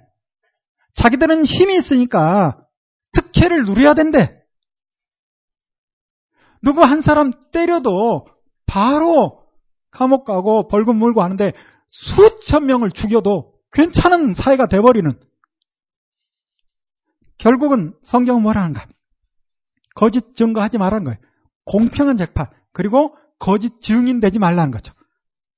내가 거짓 증인이 안 될 뿐만 아니라 내가 억울하게 거짓 증인을 통해서 죄 있다 선고받지 않는 거예요. 얼마나 감사합니까? 열 번째, 탐내지 마라. 이거 어려워하죠, 또.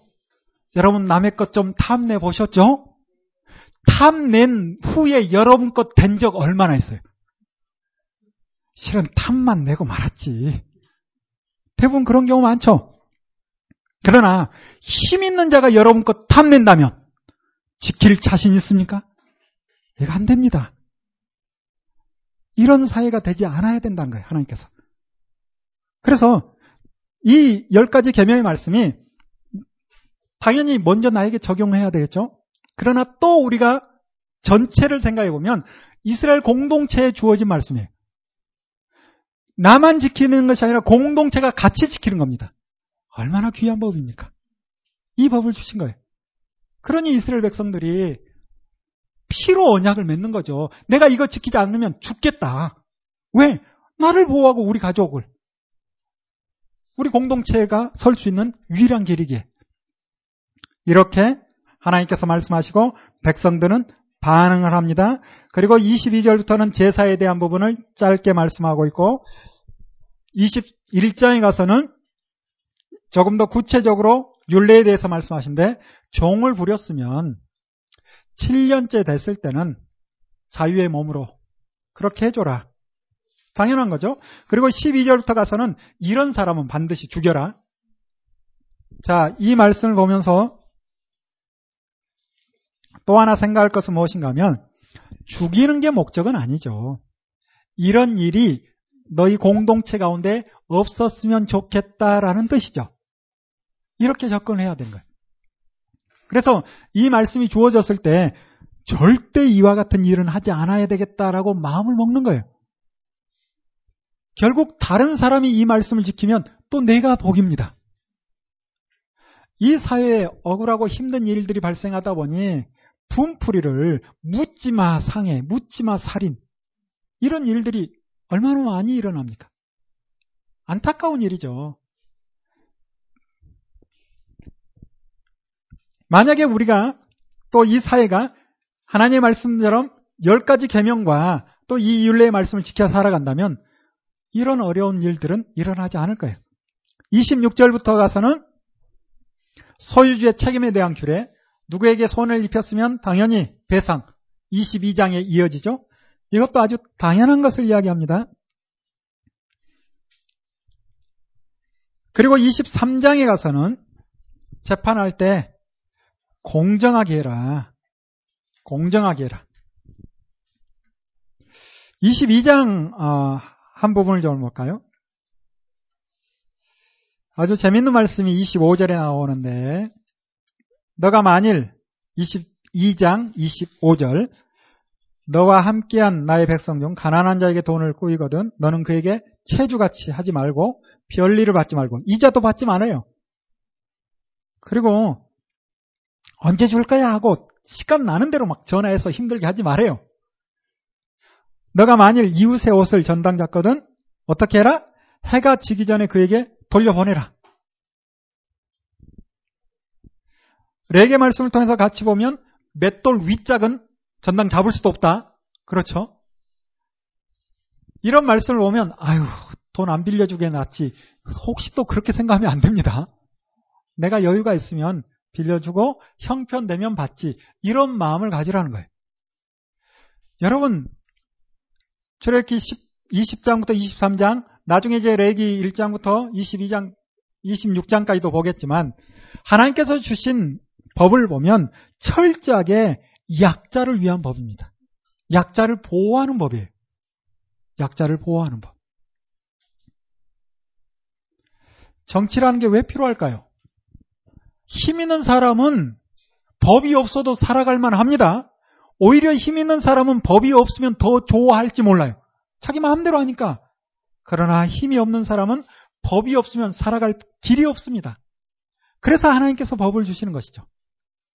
자, 그렇다면 이제 우리가 이 말씀을 가지고, 아, 나는 그럼 힘없는 사람이 돼야 되겠다. 설마 또 그렇게 생각하는 사람 없겠죠? 여러분이 힘을 가지시고 그 힘을 가지고 여러분을 위해서 쓰지 말고 이웃을 위해서 쓰라는 거예요. 기분 좋으라고 그냥 하는 이야기 아닙니다. 기독교인은 그렇게 돼야 돼요. 이 말씀을 지키세요 하고 사회에 외칠 것이 아니라 여러분이 사회 일선에 나가서 할 수 있으면 인정받아서 이 말씀대로 지킴으로 다른 사람에게 멋있다라는 소리를 들어야 되는 거예요. 하나님께서 우리에게 그렇게 살기를 원하십니다. 처음부터 끝까지 하나님의 말씀을 바르게 알면 그렇게 살 수 있는 길이 저는 열린다라고 생각합니다. 그래서 여기 20장부터 23장의 말씀이 약자를 위한 법 맞습니다. 그렇다 해서 약자가 복되고 강자는 그렇지 않는가? 그렇지 않는 거예요. 결국 힘 있는 자가 어떻게 해야 될까를 이야기합니다. 그러므로 우리 모두 할 수만 있으면 영향력 있는 힘 있는 사람이 돼야 돼요. 그리고 그 힘을 나를 위해서 쓰는 것이 아니라 하나님의 말씀에 그대로 적용해서 다른 사람에게 아름다운 모습을 보여야 되겠죠. 23장에 재판에 대한 이야기하고 그리고 23장 14절부터는 절기에 대한 이야기합니다. 그러면서 15절에 뭐라는가? 빈손으로 내게 보이지 마라. 또 이 말 가지고 부담되는 분이 있고 어떤 분은 할렐루야 하는 분이 있고 절기가 되면 헌금 반드시 하게끔 해야 된다. 어떤 분은 이거 헌금해야 돼 부담스러워하고 해석을 해봅시다. 여호수아 볼 때 또 보겠지만 처음에 말씀드렸죠. 하나님께서 이스라엘 백성을 어떤 땅으로? 삼삼한 땅으로 그런데 죽을 사사 죽을 짓만 했다 말씀드렸죠. 절기도 크게 보면 세 번이고 크게 그리고 추수도 세 번입니다. 하나님께서 무엇인가 주지 않고 가지고 나와라. 그런 분이 아니에요. 준 것에 대해서 감사하게 하는 거예요. 자, 절기 공부합시다. 1월 14일 6월절이죠. 그리고 이어지는 15일부터 무교절 한 주간이에요. 그때 추수기가 이어집니다. 성경을 보면 초실절이 두 번으로 볼 수 있어요. 한 번의 초실절은 보리, 보리, 또 한 번의 초실절은 밀로 보면 맞습니다. 보리는 언제 수확하는가? 3월쯤에 수확하죠? 여러분 농사 지어 보신 분 있나요? 3월쯤에. 이스라엘 달력 1월이라는 것은 한 세 달 정도 차이가 나기 때문에 우리 달력으로 하면 3월이에요. 그래서 1월 14일 6월절이지만 우리가 부활절 절기가 6월절과 같이 가죠? 우리 현재 부활절 지키는 게 몇 월인가? 3월 말 혹은 4월 초? 그렇습니다. 그래서 이때 하나님 앞에 한 단을 예물로 드리는 거예요. 언제 드린가? 초실절에. 다시 정리합니다. 6월절 14일을 하겠죠? 그리고 15일부터 무교절기가 시작돼요. 이 절기가 시작되는 가운데 안식일이 반드시 끼죠. 이 안식일 다음날 뭘 하는가? 안식일 다음 날 밭에 나가서 한 단을, 보리 한 단을 가지고 와서 대표로 제사장이 하나님 앞에 드리는 거예요. 하나님, 올해도 우리에게 양식을 주셔서 감사합니다. 드리는 거예요. 이게 초실절입니다. 6월절, 무교절 그 절기 가운데 드리는. 역시, 그리고 절기가 끝나고 나가서 각각 밭에서 자기 추수를 하는 거예요. 하나님께서 왜 빈손으로 보이지 마라? 준 거에 대해서 감사하게 하는 거예요. 이렇게 추수를 다 끝내고 또 한 50일, 한 40일쯤 지나고 나면 밀 다음에 추수, 어, 보리 다음에 추수하는 게 밀입니다. 밀. 밀 추수가 조금 늦게 하는 거예요. 언제 할까? 77절 혹은 오순절, 맥주감사절 그렇게 표현하죠. 그 즈음에 하는 거예요. 3월 5일로 볼 수가 있겠죠? 우리 달력으로 하면 6월쯤 됩니다. 6월쯤. 5월이나 6월쯤에 우리도 밀추수를 합니다. 이렇게 절기와 추수가 같이 가는 것이고 하나 또 남아있는 절기가 큰 절기가 초막절이죠. 혹은 장막절 혹은 수장절이라고 부릅니다. 초막절, 장막절은 다 같은 말로 텐트 생활했다. 광야에 텐트 생활을 했는데도 하나님께서 우리를 지켜주셨다라는 것에 감사해서 드리는 절기예요. 그런데 이때 또 한 번의 추수가 이어집니다. 그때는 과실 추수예요. 그래서 여름 동안 과실이 풍성하게 자라고 있고 했을 때, 가을이 됐을 때 과실을 추수해서 이걸 수장합니다. 잘 저장하는 거예요. 그 절기가 초막절이에요. 그 절기가 수장절, 저장절, 장막절. 그, 래서 이때도 역시 추석이기 때문에 하나님께서 주신 것에 대해서 감사하라는 거죠. 여러분 절기가 부담스러운 것이었을까요? 아닙니다. 준 거에 대해서 감사하라 하는데, 하는데 그게 뭐가 부담됩니까? 하나님께서 이렇게 하신 걸 보면 꼭 우리가 하나님께로부터 배워서 알게 모르게 배워서 습관적으로 하는 게 있어요. 아이들에게 뭔가 만난 거 주죠. 그리고 엄마가 아이에게 한마디 하죠. 엄마 한 입만, 아빠 한 입만. 그렇죠? 왜 그럽니까? 교육하는 거죠. 다 내가 준 거야. 뿐만 아니라 나누어라. 나눌 수 있도록 교육하는 거예요. 그런 의미로 여러분 아이들에게 하시죠? 역시 하나님께서 이와 같이 하지 않는가. 하나님으로부터 하나님의 형상을 따라 지음 받았기 때문에 많이 깨졌지만 부분적으로 좋은 게 남아있는 것 같아요. 어찌 보면 내리사랑이라는 것도 말 그대로 어디서부터 내려온 사랑? 그렇지 않나 싶어요. 하나님으로부터 내려온 사랑. 그래서 올라가기도 해야 되는데 이게 잘 안 돼서 문제지만 끊임없이 자녀를 사랑할 수 있는 많이 깨졌지만 하나님으로부터 내려온 것이 덜어 있지 않는가. 우리가 보고 있는 새 절기 명절도 결국 추수와 새 추수와 함께 간다라는 것을 알 수 있죠. 그리고 이제 20절부터 마지막 33절까지는 하나님의 말씀대로 살았을 때 무엇이 만다? 복이 만다. 25절에 구체적으로 나오죠. 너희 하나님 여호와를 섬기라. 그리하면 여호와가 너희의 양식과 물에 복을 내리고 너희 중에 병을 제하일 것이다. 이렇게 말씀하신 거예요. 이 말씀을 보면 레게 말씀 압축판 같지 않아요? 그렇습니다, 실은. 그래서 더 구체적으로 말씀하는 게 레게. 자, 우리가 봤던 것처럼 이스라엘 민족 3,500년 전 그들이 들었을 때 이 말씀을 지키기 어렵고 힘든 말씀이 아니라 당연히 지켜야 될 말씀이고 나만 좋은 것이 아니라 우리 공동체 전체가 복을 누릴 수 있는 말씀이기에 도장 찍을 수 있는 거죠. 여러분도 도장 찍을 수 있죠? 내일 도장 가져오세요. 우리도 도장을 찍어야지. 네. 그래서 모세가 이 말씀을 다 듣고 백성에게 전달해 줍니다. 듣고 보니 얼마나 좋은지 지키겠습니다 하는 거예요. 그런데 또 시간을 둡니다. 이미 19장에 봤던 것처럼 3일 후에 만나자 여기 와서 또 하루를 줍니다. 그렇다면 하나님께서 얼마나 진지하게 하는지 몰라요. 내가 강제로 하지 않았다라는 것을 보여주고 싶었나 봐. 너희들이 자발적으로 한 것이다. 그래서 그 다음날 이 말씀을 다 기록해 그 말씀 언약서를 또 읽어줍니다. 회의하고 할 때 마지막 회의록 낭독하듯이 더 이상 할 말 없죠? 가하시면 예하시고 아니라 하시면 지금 말씀하세요. 이러듯이 다 읽어줘요. 그때 또 한번 여호와의 모든 말씀 우리가 준행하리이다라고 함께 다짐을 합니다.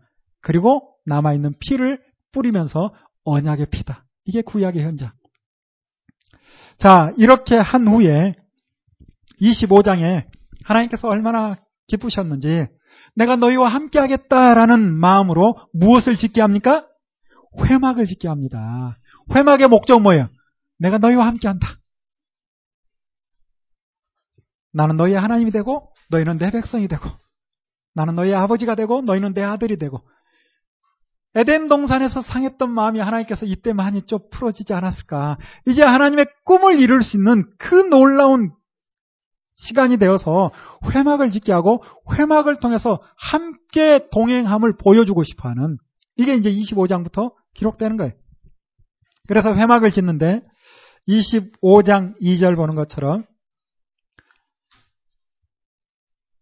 내게 예물을 가져오라 하고 무릇 즐거운 마음으로 내는 자에게서 내게 드리는 것을 너희는 받을지어다. 회막을 짓는데도 강제적으로 할당하지도 않습니다. 자원하는 마음으로. 하나님께서 이렇게 하고 싶은 거죠. 그래서 회막을 짓게 하는 거죠. 중간에 이런저런 어려움이 있었지만 결국 회막이 지어지고 말씀대로 지어지고 드디어 이제 길을 떠납니다. 그래서 40장 17절에 보면 언제 길을 떠나는지를 기록을 하고 있는데요. 40장 17절 한번 볼까요? 제2년 정월 곧 그달 초 1일에 성막을 세우니라 라고 하죠.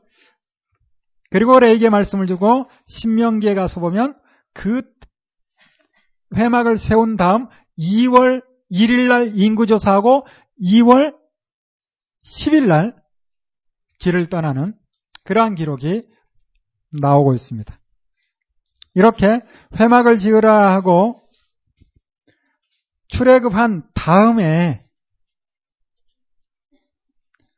그달 초 1일 그때 성막이 완성됐다라고 말씀하고 있죠. 자, 여기까지 보고 한 5분 쉬었다가 계속 보도록 하겠습니다.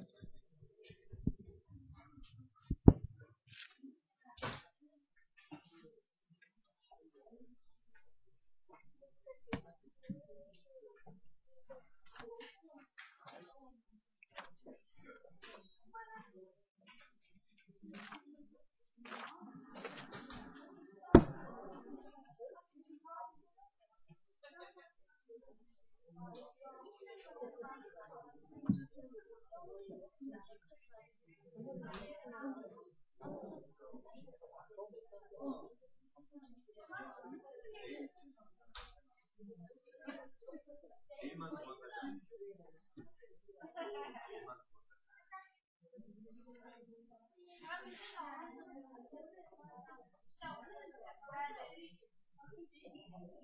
그 정도.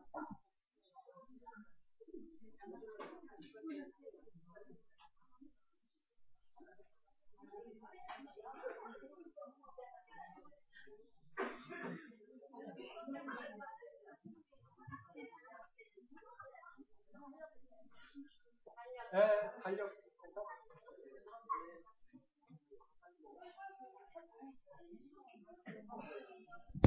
또, 또 가보죠. 다 쉬었죠?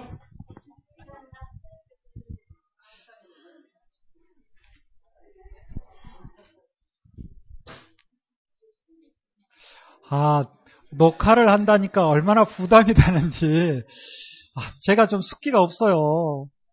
그래서, 실은 사람 앞에 서서 강의한다라는 것도 참 많이 어려워하는 그런, 음, 그런 사람이었는데, 녹화요? 이건 녹화 연습용입니다.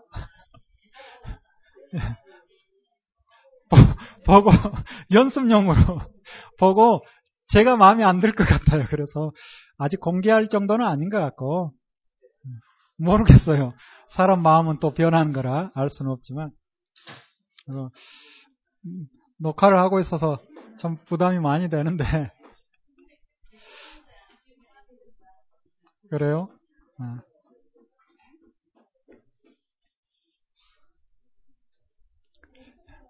예전에 강의할 때는 얼마나 어려워했는지 여러분이 저를 어떻게 보는지 모르겠지만 제가 한 60번 이상 했습니다. 그 짧은 기간에 그때 뵀었죠. 네. 네. 정말 어, 2011년부터 시작해서 지금 2015년 됐잖아요.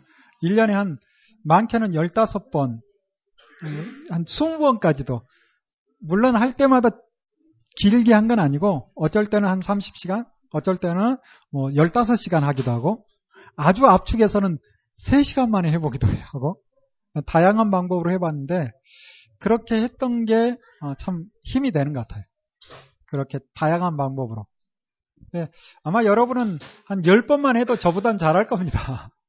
10번만 어, 해도 저보다 잘하지 않을까라는 생각을 합니다. 어, EBS에서 한국 교육에 대한 다큐를 한번 했었어요. 거기에 그런 게 나왔는데 인지와 인지하는 것과 메타 인지는 좀 차이가 있다. 내가 들어서 알 것 같죠? 어떤 분이 그럽니다. 제 강의 들으면서 와 쉽다. 나도 하겠다. 그런데 막상 하려 하면 쉬운 게 아닙니다. 아, 그래요?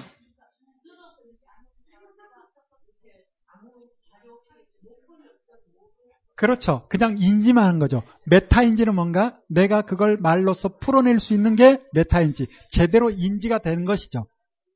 그래서 거기까지 가는 가장 좋은 방법은 뭔가 말을 많이 하는 거예요. 강의를 듣고만 있지 말고 주변 사람에게 반드시 전달해야 됩니다. 저는 잠자기 전에 집사람에게 어, 고리타분한 이야기 막 많이 합니다.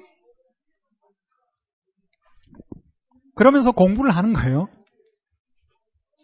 예전에 송동호 목사님 통해서 그 이스라엘 문화, 접대 문화 듣고 그걸 내 것으로 만들려고 애들에게도 이야기를 해주고 집사람에게도 이야기를 해주고 백석 가서도 이야기하고 강의 있는 곳마다 그 이야기를 계속해서 스토리를 내 머릿속에 딱 집어넣는 거예요.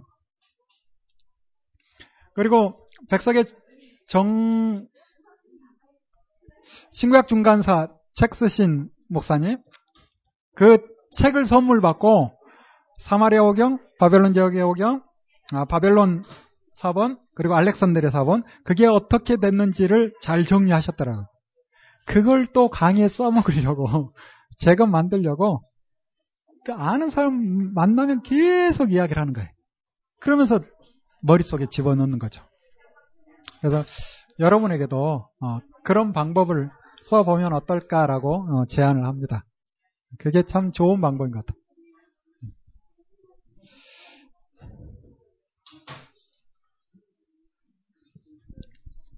5분이 참 길죠? 그러면 자리에 앉아도 됩니다.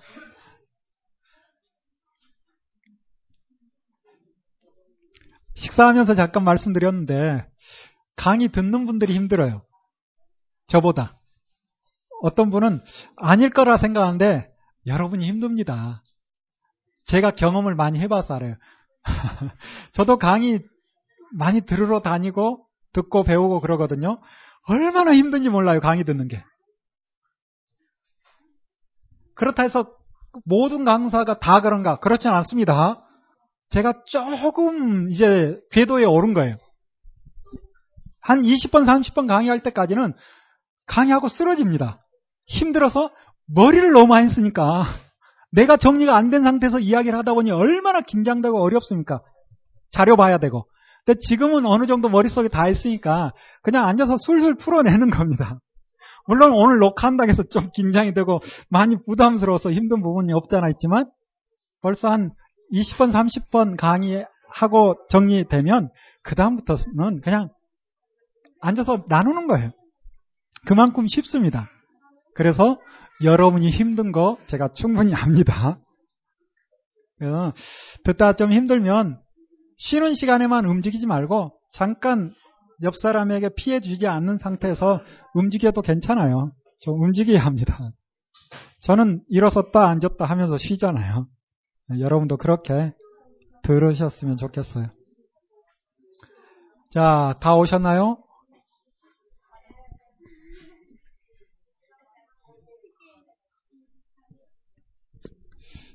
아직 음, 제가 어떻게 성경을 정리했는가 좀 말씀드려도 될까요? 예, 저는 2009년 9월에 산청을 가서 한 번 듣고 11월에 교회에서 바로 강좌를 했습니다. 이게 참 중요했던 것 같아요. 잘했는가? 그렇지는 않습니다. 잘한 게 아니라 그냥 한 겁니다. 어떤 방법으로 했는가? 산청에 가면 노 목사님이 지금은 풀로 다 설명만 하는데 예전에는 설명하고 성경 읽고 설명하고 성경 읽고 이걸 이렇게 했어요. 근데 노 목사님이 지금 이제 체력이 안 되시고 또 다른 강사 함께 하는데 보통 한 80시간 심화 과정은 3주간 했던 겁니다. 그래서 3주간 했던 것을 가져와서 제가 15시간을 만들었습니다. 어떤 분 놀라지도 않는 것 같아요. 3주간 강의한 것을 15시간을 만들었다. 그런데 다시 말씀드립니다. 잘해서가 아니라 내가 이해되는 거. 할만한 거. 어려운 건 다 빼버리고. 이건 검증이 필요하다 한 거 다 빼버리고. 내 입에 쉽게 붙을 수 있는 거. 이것만 15시간을 만들었어요. 그것도 한 번에 만든 것이 아니라 2009년 11월이 다섯 5주로 돼 있었거든요. 그래서 미리 광고를 했습니다. 성경 강좌를 하는데 첫 주일 2시 예배가 시작되는데 5시까지 3시간 동안 오경을 할 겁니다. 그렇게 광고를 하는 거예요. 그리고 한 주간 준비를 하는 거죠. 아, 정말 죽어났습니다. 얼마나 힘들던지. 얘들이 그때 이후로 노호 목사님 음성을 싫어해요. 자기 전까지 제가 틀었거든요. 깨자마자 새벽부터 틀어놨으니까. 그리고 깨있으면 항상 듣고, 차를 타면 시동 켜면 바로 나오고, 이어폰을 통해서 전철 타면 듣고. 물론 이 습관은 계속 이어지고 있는데, 어찌됐든 그렇게 들으면서 컴퓨터 화면, 요즘 화면 크잖아요. 감사하게 녹취록도 다 올라와 있습니다. 에스라하우스에. 그 녹취록을 왼쪽 편에 놓고 오른쪽 편에 끄집어 오는 거예요. 강의할 만한 것만. 그래서 그 긴 시간을 일단 5경 5권의 책을 3시간으로 압축을 해서 이만큼 또 프린트 합니다. 왜? 모르니까 보고 해야 되니까. 프린트해서 보면서 읽어주면서 한 주간 했어요. 그 다음 주에는 여호수아부터 예레미야 애가까지 그 긴 분량을 3시간 만에 와 이것도 보통 일이 아니죠. 그래서 정리해서 또 하고 그 다음에 다니엘부터 신구약 중간사 정리하고 그리고 복음서 사도행전 그리고 나머지 시간에 공동서신부터 요한계시록까지 이렇게 다섯 텀을 만들어서 3시간씩 15시간 만에 강의를 했던 거예요. 잘했는가? 잘한 게 아니라 그냥 했다니까요. 이런 시도를 여러분이 했으면 좋겠어요. 누구에게 들어서 실망 안 할 사람에게. 아무에게나 하는 건 이건 지혜롭지 못한 겁니다. 내가 준비되지 않는 상태에서 모르는 사람에게 전하는 것은 신뢰예요. 내가 충분히 내 것으로 만든 다음에 전하고 그 사람이 나에게 질문을 했을 때 할 말을 충분히 준비한 다음에 강의하는 거예요. 이렇게 한 번 하고 나니까 너무 쉬운 거라. 그래서 자신도부터 2011년, 2009년도 그렇게 한번 하면서 서울에서 배울 데가 없나 하고 알아봤더니 그 당시 우면동에 어, 거기 무슨 공무원 있고 그 김원지 집사님 강의하고 계시는 거예요. 거기 가서 강의를 들었습니다. 레기 하더라고요. 이건 녹화 안 되죠? 아이고 수준은 있는데 졸려. 아이 이건 녹화 안 되죠? 아, 다 자를 겁니다. 공개 안 할 거예요. 제가 그분을 얼마나 좋아하는데요. 그리고 1.4배속으로 했으면 딱 좋겠어. 그렇게 힘들어 하는데, 예, 감사합니다. 이건 찍어도 됩니다. 그런데, 감사하게, 2010년 1월부터 한 청년이 강의를 한다는 거예요. 노년동의 한 가정집에서. 쫓아갔죠. 왜? 내가 배워야 되는데, 뭐가 문제입니까? 가서, 오래도 하더라고요. 한 1년 가까이 했던 것 같아요. 그때 또 군복무까지 마치고 하면서, 그때 권사님 만났죠. 꽤 오래 만났는데 굉장히 낯설어요. 아. 저만 그렇게 생각하는 거 아니죠? 워낙 탁월하셔서 부담스러운 부분이 있지 않나요? 언누리교회 비사역 아시, 어, 예. 아무튼 제가 잘 몰라서 그때 만나 뵙고 했었는데 그렇게 들으면서 또 정리가 되고 그러면서 2010년도에 네 번을 산청을 더 갖고 교회에서는 강좌를 말씀드린 것처럼 계속 어, 1년에 두 차례씩 고정적으로 강좌를 진행했습니다. 뿐만 아니라 산, 어, 그 남궁현우 전사가 강의하는 그곳에서 들었는데 거기에 그 당시에는 청년이었습니다. 아, 들으셨어요? 아, 그 당시에 청년이었는데 거기에 함께했던 한 젊은 청년이 자기도 강의해보고 싶다고 좀 마음이 들떠가지고 어디서 강의할까라고 고민하는 거예요. 그래서 내가 들을 건 우리 교회 와서 해라. 했더니 감사하게 등록까지 하는 거예요. 그 친구가 강의를 하는데 서른도 되기 전에 많이 듣고 강의를 했어요. 황신영이라는 친구입니다.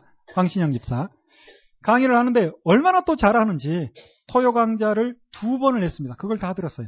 그리고 1박 2일 강좌를 했어요. 그것 듣고 또 강의 마지막 끝날 때쯤에 그 강의를 듣던 한 권사님이 중국에 강의할 수 있도록 자리를 이렇게 연결해 준 거예요.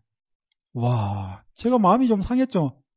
아니, 목사인 나는 놔두고, 어떻게 교회 그때 딱 이제 결혼을 했는데, 물론 잘한 건 내가 인정을 하겠지만, 결국 그 친구가 혼자 가기 뭐하니까 목사님 같이 가요. 가방 들라는 거지, 나한테 가방 들라는 거지.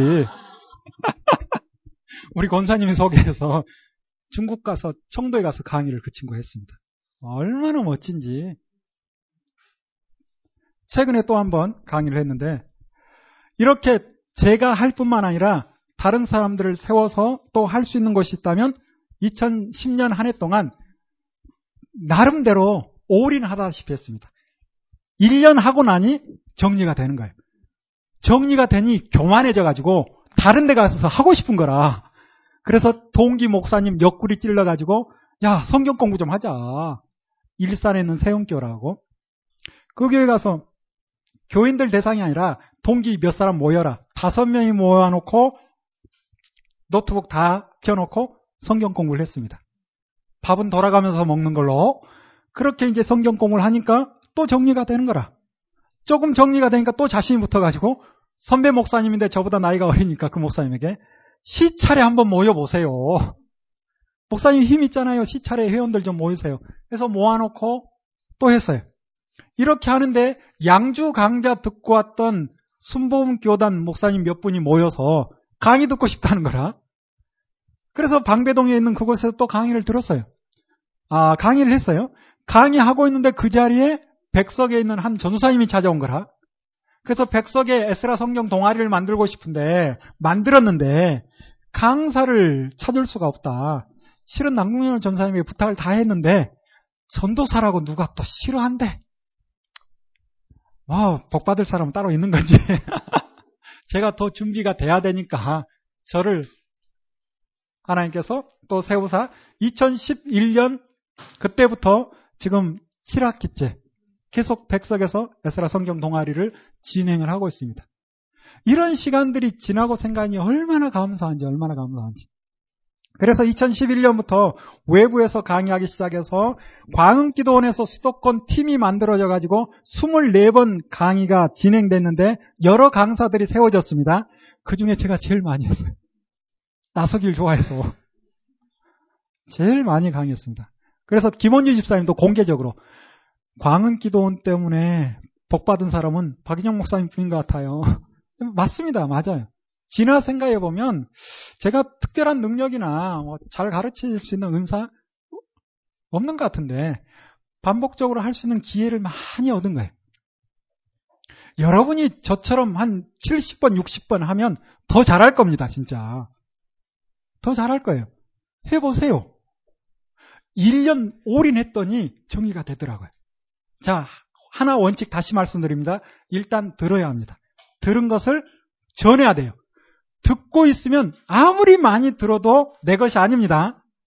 전해야 돼요. 전할 때 원칙, 들어도 실망하지 않을 사람에게. 정리되지 않는 상태에서 에스라 성경 강좌합니다 하고 현수막 내걸고 초청을 해가지고 시작을 해보세요. 이거 다 안 됩니다. 이미 에스라 성소원이 여럿 있었는데 어려웠던 게 뭔가 처음에는 관심을 가지고 들어줘요. 그런데 두 번, 세 번 들어야 되거든요.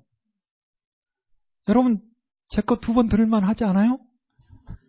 감사합니다. 엎드려 잘하게. 어, 두 번, 세 번 들을 수 있는 마음이 돼야 돼요. 내가 못 가면 다른 사람이라도 소개해야 됩니다. 여러분, 누가 하도 소개해서 어쩔 수 없이 온 분도 있죠? 그럴 겁니다. 이렇게 소개를 해줘야 강좌가 계속 이어지는 거지. 내가 준비되지 않는 상태에서 장을 열었다 해서 계속 이어진다? 안 돼요. 그래서 그때까지는 훈련하고 가까운 사람에게 물어보세요. 이제는 내가 대외적으로 모르는 사람 앞에서도 강의해도 되겠는가? 그래서 가까운 사람들이 이제 해도 되다, 된다라는 그런 사인이 오면 그때부터 전해야죠. 하나님의 말씀 처음부터 끝까지 전하는 거, 이거 얼마나 귀한 겁니까? 저는, 아, 정말 행복합니다. 진짜, 정말 행복합니다. 다양한 사역이 있죠. 그러나 이것보다 더 귀한 사역은 없는 것 같아요. 여러, 다른 나라에 가서 이런저런 사역을 감당합니다. 청년들, 뭐 방학 되면 겨울, 여름 나가서 사역을 하죠. 그런데 그 귀한 시간과 돈을 들여서 하는 사역이 좀 아쉬운 것 같아요. 그러나 이 사역은 성경만 가지고 이미 여러 언어로 자료까지 다 번역이 됐습니다. 지금은. 그래서 컴퓨터 하나 들고 중국이고 캄보디아도 갔었고 파키스탄 제, 제가 간 건 아니지만 아는 우리 팀 가운데 가서 전하는데 돌아다닐 뭐 여행할 시간도 없죠. 월요일부터 금요일까지 강의하고 돌아오는 거예요. 경비도 덜 들고 한 사람만 가도 되고 아니면 두 사람만 가도 되고 처음부터 끝까지 하나님의 말씀을 전하고 오는 거예요. 부분적인 설교만 하고 오는 것이 아니라 부분적인 프로그램 전달하고 오는 것이 아니라 하나님의 말씀이 이러하다 처음부터 끝까지 전하고 오는 거예요. 이것처럼 힘 있는 사역이 어디 있습니까? 이 일에 함께 했으면 좋겠습니다. 네.